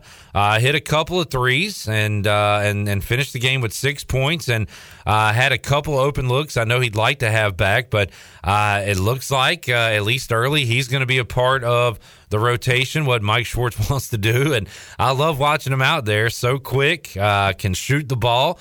We'll see if he can be a pest on defense, but looks like he he will get some time for this team this year. Well, he'll be the guy that everybody will be pulling for. He'll become a fan favorite yeah. because he's listed Clip at five eight, and I think he's more like about five five or five six probably on a good day. Uh, but he's exciting to watch, and he looks very confident shooting the basketball. He looks like he's got a good three point stroke. So, yeah, he's going to be an exciting player to watch. There are a lot of schools between Los Angeles, California, and Greenville, North Carolina. So he's come all the way across the country to play his college basketball haven't had a chance to ask Coach Schwartz about the recruiting story with uh, Caleb, but I'll get around to asking that. We'll pass that along on the air. But uh, yeah, when the Pirates signed him, it was like, you know, who really is this guy? And I think he's going to make an impression. I, I really do. And Coach wants to play a, a lot of people. He wants to really develop depth. So, you know, they're probably going to try and go about 10 guys deep this year, and he should be able to get some minutes. Jeff Charles joining us. Jeff, uh, you got a, a, football game to call coming up on Friday night. Pirates and Bearcats. Cincinnati. Luke Fickell has had the Pirates uh, number in recent years. Pirates did beat them back in 2017, I believe. Scottie Montgomery uh, knocked off Luke Fickell uh, back then, but they have not lost a home game since 2017. It was actually November 10th it was a Friday night against Temple, so almost five years to the day, East Carolina will be playing them there at Nippert Stadium with a, a chance to knock them off. And, and everybody I talk to, myself included, are giving this team a fighting chance to go up there and do that with the way they've been playing lately.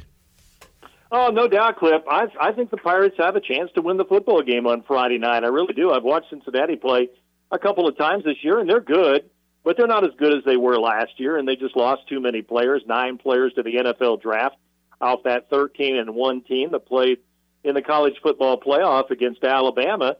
And they're still a very, very good team, but again, I think the Pirates match up pretty well, and I'll be very disappointed if that game does not go into the fourth quarter on Friday night, and the Pirates are right there with UC. So I think East Carolina's got a legitimate chance to go up there and end the win streak. You know, Clip, it's insane when you stop and think about. A team has won 31 games in a row at home. Could you imagine if ECU would go on a run like that, one wins in a row at home in Greenville? What this place would like would be like as far as the fan base is concerned. Well, that's what they have done in Cincinnati, and uh, you've got to give Luke Fickell a lot of credit. I mean, he's done a terrific job there, and you know we talk about it every time the Pirates play Cincinnati. Clip, they play more of the Midwest style, Big Ten physical style of football, and that's the kind of coach that he is, and really that's the kind of coach that Mike Houston is too. So. I think we're going to see a heavyweight fight in this game coming up on Friday night. And Cincinnati has, as we've talked about before, a terrific high school recruiting base. They have so many players in that city, and high school football in Ohio and in the Cincinnati area is really, really big. And uh, they usually get a lot of linemen just from right there in the city, which is the case again this year. Uh, and they're always big and strong and physical, and they go, you know, throughout the Midwest to get speed, and they've they've got their share of speed like they had last year as well. So it's going to be a great football game. I'm really excited about this one. It's going to be a sellout, a big stage on a Friday night under the lights at Nippert. So yeah, all the ingredients are there for a great football game and hopefully for a pirate upset. No doubt. Jeff Charles has been painting it purple quite a bit lately with this football team and even last night with hoops. And Jeff, uh, I'm not the bearer of bad news. This has been out, so you've probably seen it by now and you kind of knew it was coming anyway. But uh, the future schedules for East Carolina with the new AAC teams coming in, I know you were absolutely thrilled to, to see you'd be going to San Antonio. A trip to Rice next year, uh, back down to, to Florida Atlantic. So, uh, yeah, you'll get your frequent flyer miles uh, once again next year and the years to come. Yeah, no doubt about that, Clip. And I think until you really see it on paper or in print, people really don't maybe understand. And I think then when you see it, it kind of hits people between the eyes. But this conference is going to change, and it's going to change drastically and you're losing the three big dogs, as we know, Cincinnati and Houston and, and UCF, and you're bringing in teams that are not of that caliber. So it's going to change. Um, but you mentioned going to San Antonio. I've never been there in my life, so I actually am kind of interested and excited to go out to San Antonio and and see a game uh, out there and, and call a game there in the Alamodome. Yeah, the old uh, Spurs arena, right? They're playing the Alamodome.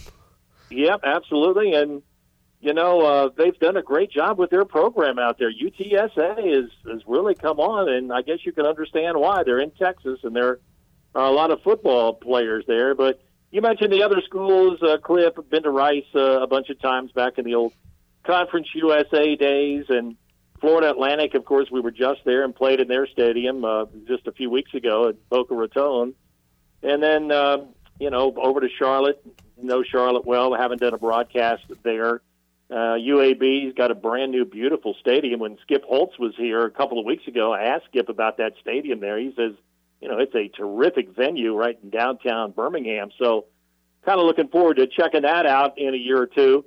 And uh, North Texas is somebody new. We've not been to North Texas; they've not been here. So, it's going to change, though, Clip. And I thought the interesting thing that came out of that release from the AAC today is the fact that it's going to be just one division of 14 schools, and the top two schools will play at the end of the year with the uh, regular season standings will play for the conference championship. So that's what they have decided to do moving forward. So going to be a lot of moving parts with uh, 14 teams in one division.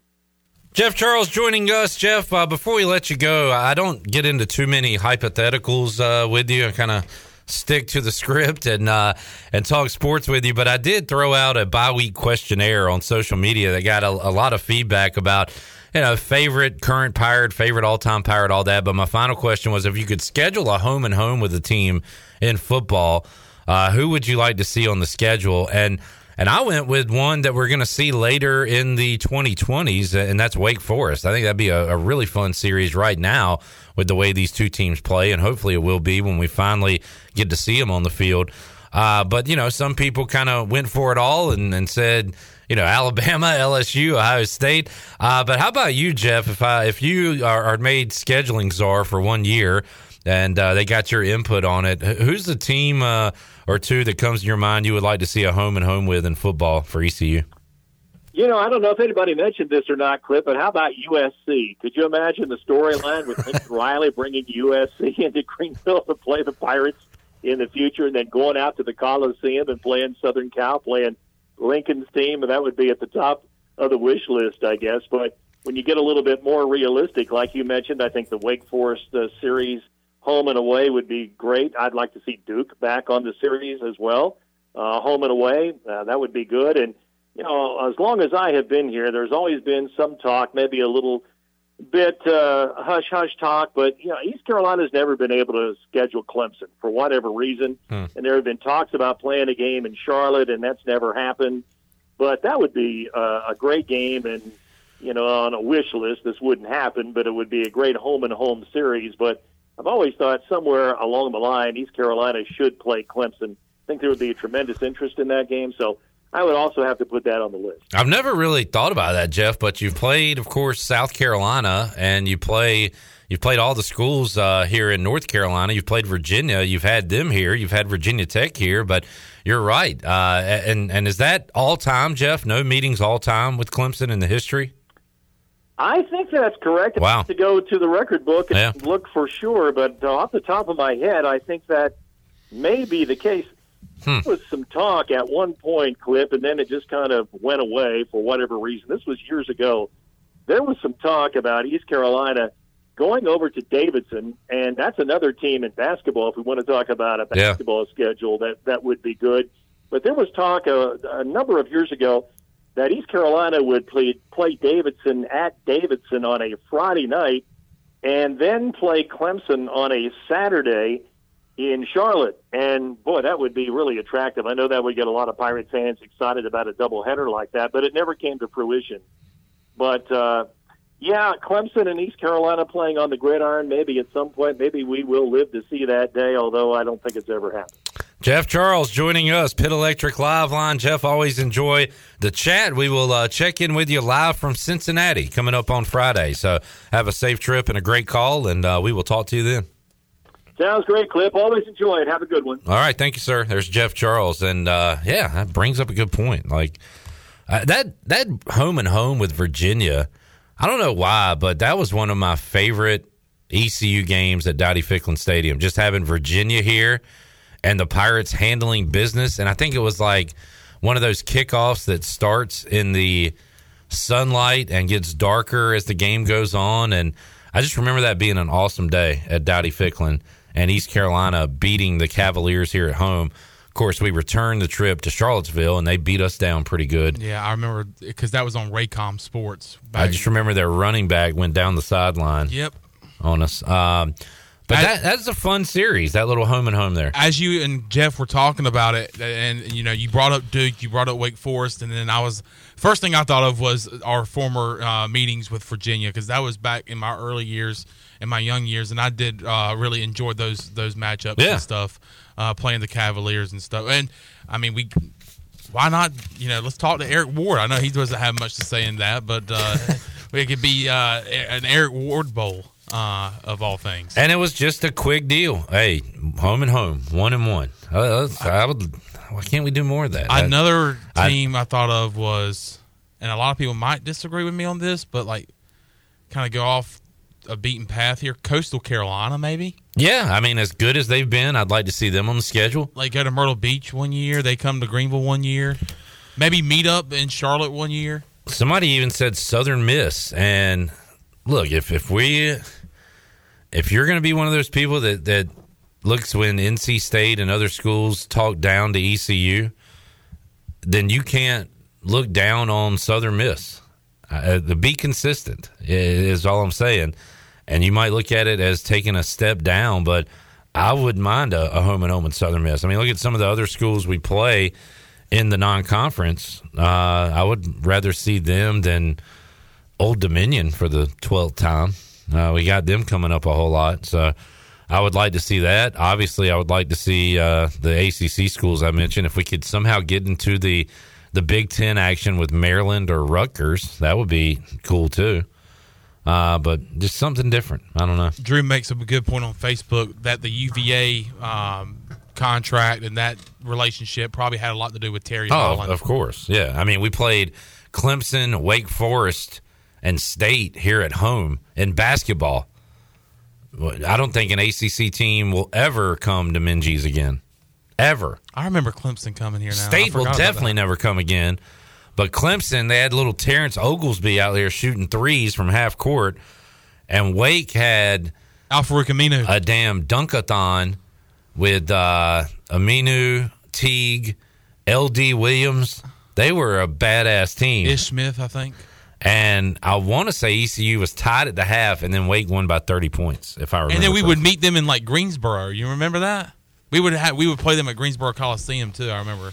So uh, yeah, Terry got some deals done. It's uh, about some connections. Hey, Gilbert, let's get uh, let's get Tennessee here. Uh, that's that was the one that I was thinking of. Tennessee. um, throw in some action too.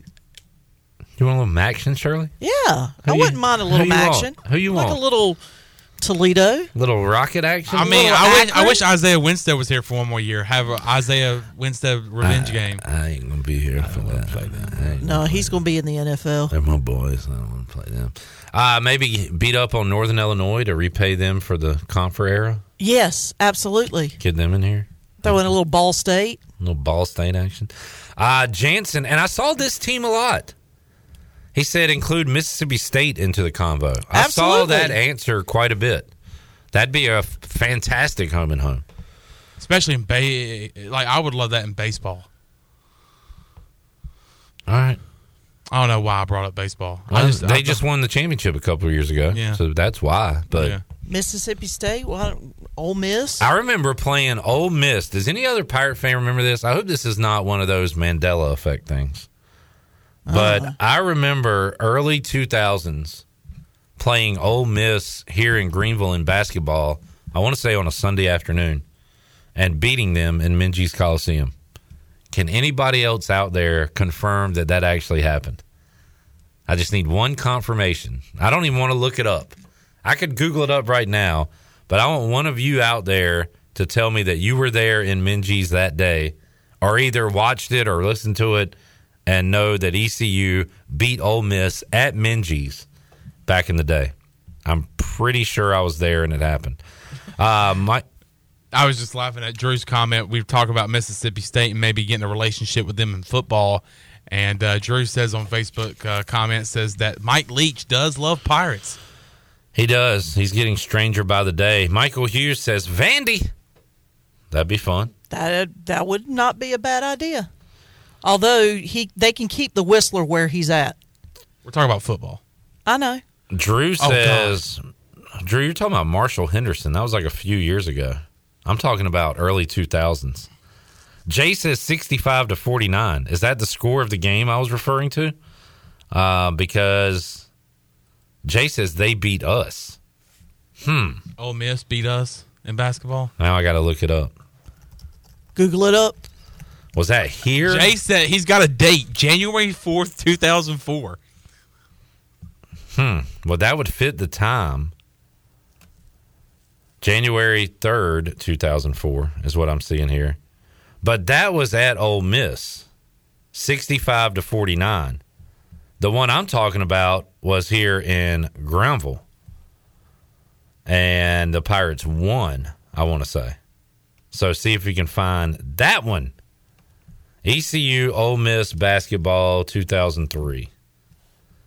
Um, I don't know. I might have made this up. I can't find it. We'll see. We'll see. Let's take a break.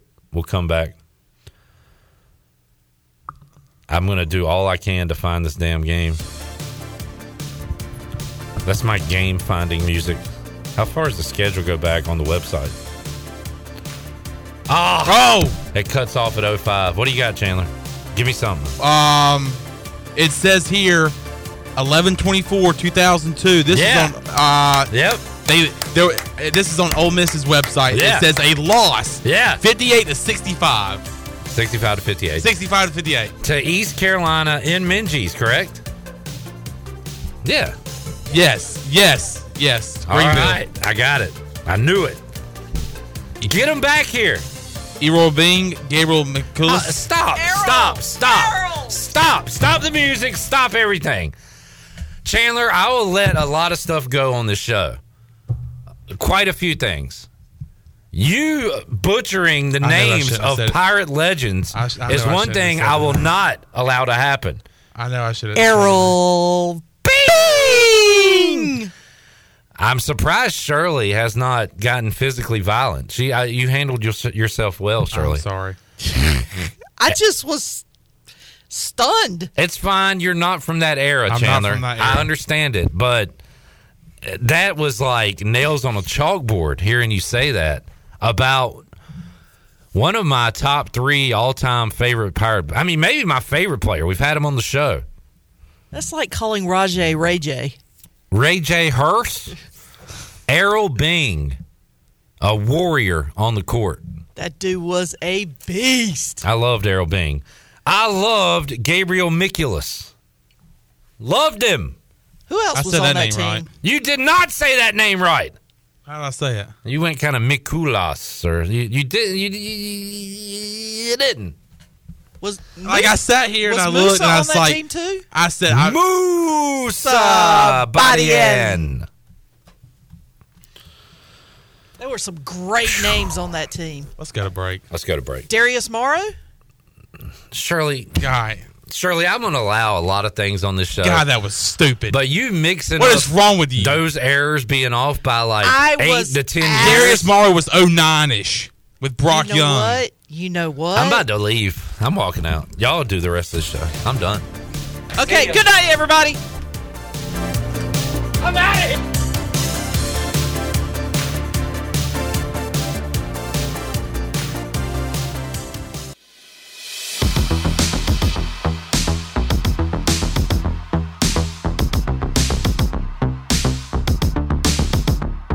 You're listening to Hour 3 of Pirate Radio Live. This hour of PRL is brought to you by Bud Light, reminding pirate fans to stay in the game and drink responsibly. Bud Light, the official beer of the ECU Pirates, and proudly distributed by Carolina Eagle Distributing since 1989. Now, back to the show. Welcome back. To get the business services that are right for your business today, contact the team of experienced local bankers at First Bank. The team includes bankers you can trust like Ashley Capps, Lee Watson, Bonner Latham, Chris Richards, Josh Hooten, and Heath Nesbitt. First Bank, together with their customers, they're creating a world where individuals and communities thrive. First Bank on Arlington Boulevard in Greenville. Now let's head back into PRL. Here's Clip. All right, thank you, Shirley Rose. The man of Chan here. I am Clip Brock. Last night I hosted uh, trivia at Emporium for the young professionals of Pitt County, and we had a fun night. I asked Bryce Williams some of these during, but I think we were off the air. Did I ask y'all any questions yesterday? All right, I'm going to do it right now. And we'll start with the fun one. And I'm going to go to Shirley, who's our music expert. I should give Shirley 10 seconds. I didn't give them any, I, I didn't give them a limit on time, but you have more than 10 seconds, Shirley. But name three songs with the word baby in the title. Go. Baby, Baby, Baby by Amy Grant. Uh, Baby by Justin Bieber. Hit Me Baby One More Time, Britney Spears. Didn't need 10 seconds. Interesting that you went Baby, Baby, Baby by Amy Grant, which I do remember that song. When I came up with the question, my, the three I came up with were Baby, Baby, Baby by TLC. Oh, that's a good Remember one. that one? Yes. mhm. Uh, Always Be My Baby by Mariah, Mariah Carey. Carey. And uh, Baby by the Beebs. Yep. So uh, I went with those. Um, but had some interesting answers last night. Bryce had three country songs with Baby in them. I was pretty impressed. It was like Dwight Yoakam and two people I've never heard of. Uh, but he got those. Chandler, You were uh, Beta Club, right? National Beta Club. get, get it right. Get it right. This was not a county thing. Uh, Chandler, I need you to name the three planets in the solar system between Earth and Uranus. Oh. Um. Venus, No. Saturn. Yes. Um. Saturn. Uh. Mars. Yes. And um. Shirley, if you remember Saved by the Bell, Screech said Jupiter. Umvint Umvintmschnupf was how you remember the planets in order. Umvintmschnupf. Uh, Mars, Jupiter, Saturn is correct. Well done. You are indeed a beta clubber. Yes, sir. Um, these are kind of fun. All right. By the way, girls go to Jupiter to get more stupider. I just had to throw that in, huh? All right. Which one of y'all can come up with this first? Are y'all ready? Yes. All right. So this is before and after. I'm going to give you two different clues. The answers will go into one another, like LeBron James Harden, Yeah. or like Shirley Rhodes Scholar. So it could be people, it could be a thing. Okay. Uh, Chandler Honeycut the grass.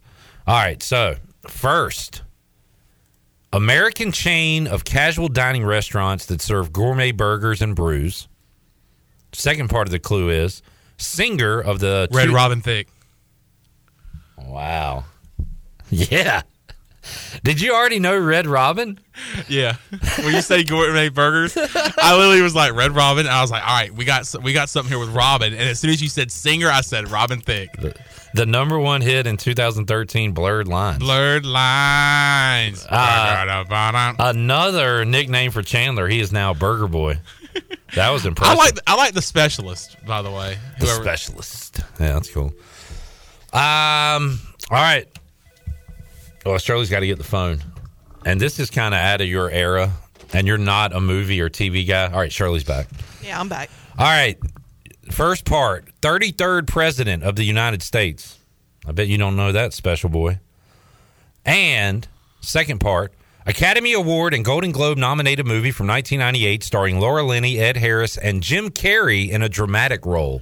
Oh God! One of my favorite Oh, movies. Harry Truman Show. Bang. That's how it's done. Ah, Well done, it Shirley. took me a second. I was like, oh no, I know this one. That was a great movie. It was. It was a very good movie. Great movie. All right. Uh, all right. This is a race. Are y'all ready? Go. White. I don't know what that means. You said it was a race. Oh, I get it. Oh, jeez. The capital of Minnesota. Minnesota. Minnesota. And the star of Ant Man and This Is 40. Minne- Minneapolis. St. Paul. Wait. Yeah, St. Paul Rudd. St. Paul Rudd. Well done, Shirley. Because I am a Marvel fan. I've seen Ant Man like a thousand times. Damn you. All right. I got a couple more here. Go for it. The 20th highest selling board game of all time. That didn't, that didn't give you much. And an alcoholic beverage with a numerical name sold at stores that was banned by some states in 2010. Since then, it no longer markets itself as an alcoholic energy drink. Holy cow! Wait, what was the first part? The 20th highest selling board game of all time.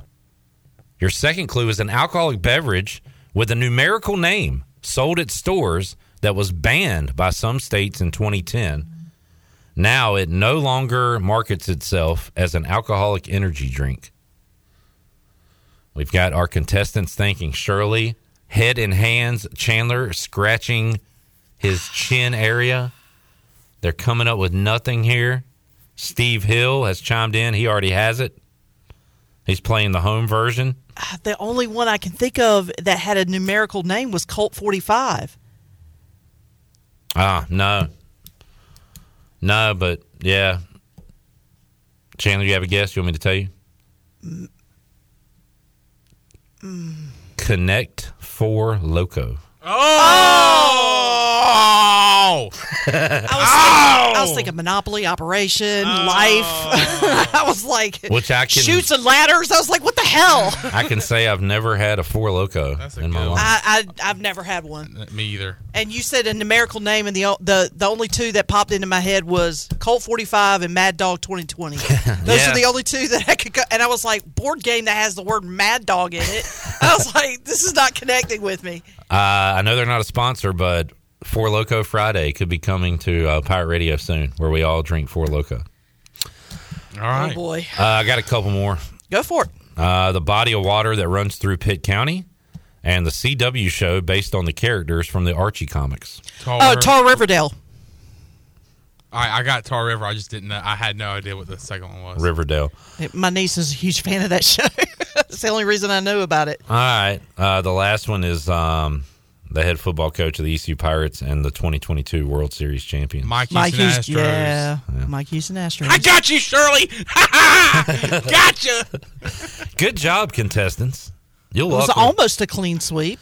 I only missed two of them. I got the first one. You'll walk Oh, yeah, away you got the first one. with Red Robin Thicke. nothing, but we do have a giveaway. Uh, Oh, here's here's one for you. Okay. Oh, what you got? No, no, no. I just a trivia question. What you got? You're getting me ready for tonight at AJ's. Who sang the theme song to Three's Company? Three's Company The two. two- Come on, knock on my door. Alan Come on, Thicke. knock on my door. Alan Thicke sang a lot of those songs. Is Alan that it? Vick? You are correct. And I know Alan that. Thicke, I know that because Robin Thicke's father. a character on uh, a podcast I listen to, Comedy Bang Bang, a comedian goes on as Alan Thicke sometimes and sings new songs. Uh, Come on, knock on my door. Come on, knock on my door. We've been waiting for you. Oh, we've been waiting for you. Where the towels say hers and hers and his. Three's Company two. Wham, wham, amp, wham. All right, for tuning into that segment, we'll make you a winner right now and open up the. And the show's over. Uh, goodbye. Bye. You're not a winner. Booty, booty, booty, booty, booty everywhere. Booty, booty, booty, booty, booty everywhere. All right, uh, Shirley, what are we giving away today? Ten dollar gift card to Familia. Oh man, I hadn't had. I've been- on a familia fast for about three weeks. I got to end that. I need to get back there. Ten dollars to Familia can be yours. Uh, what caller do you want? Six. All right, caller six three one seven twelve fifty. We're back with more on Pirate Radio Live after this.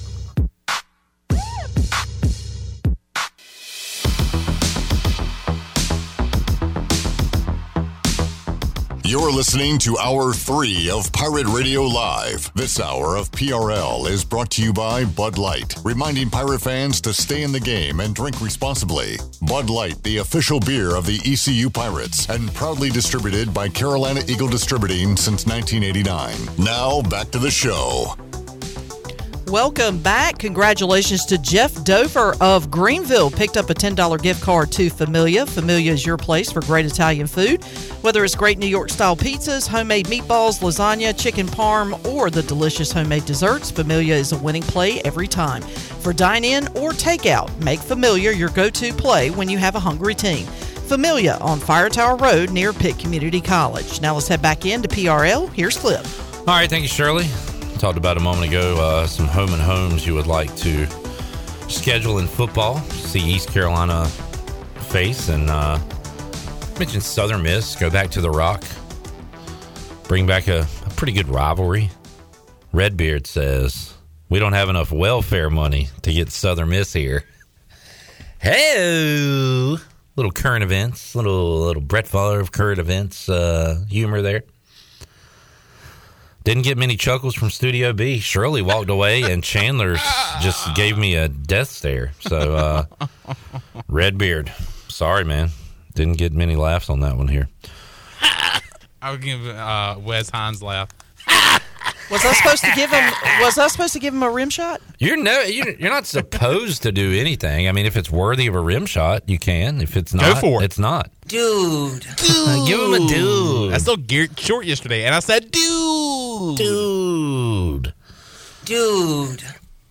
What what was he saying, dude, in reaction to there? Uh, I remember. Panthers. Chandler remembers. It was to Chandler saying the Panthers would what Scratch out eight or nine wins and make the playoffs. make, make the playoffs. Yeah. By the way, playoffs. Steve Hill is blowing me up. I, I hate to even bring this up. Uh, Shirley and Steve, y'all can take this off air if you want. Shirley, I'm just giving you what he's telling me. He said Alan Thicke wrote a, bun- a bunch of those theme songs. Rest in peace. Alan Thicke did not sing the theme song to Three's Company. It was. He says it was Ray Charles, not that one. So I guess another one. Ray Charles. This is the final say I have on this topic. If Shirley and Steve want to continue this beef, you can, but I will not be the facilitator for it. He'll be at uh, AJ's at eight o'clock, Shirley. If you want to go and beat him up, That would be something, wouldn't it? Shirley just like stomps in there, picks up a chair. I got you, Ray Charles. I got you, Ray Charles. Can you see me now? I'm gonna send you to Georgia. Georgia. All right, that's all the Ray Charles references I got. You know, he's a really good actor?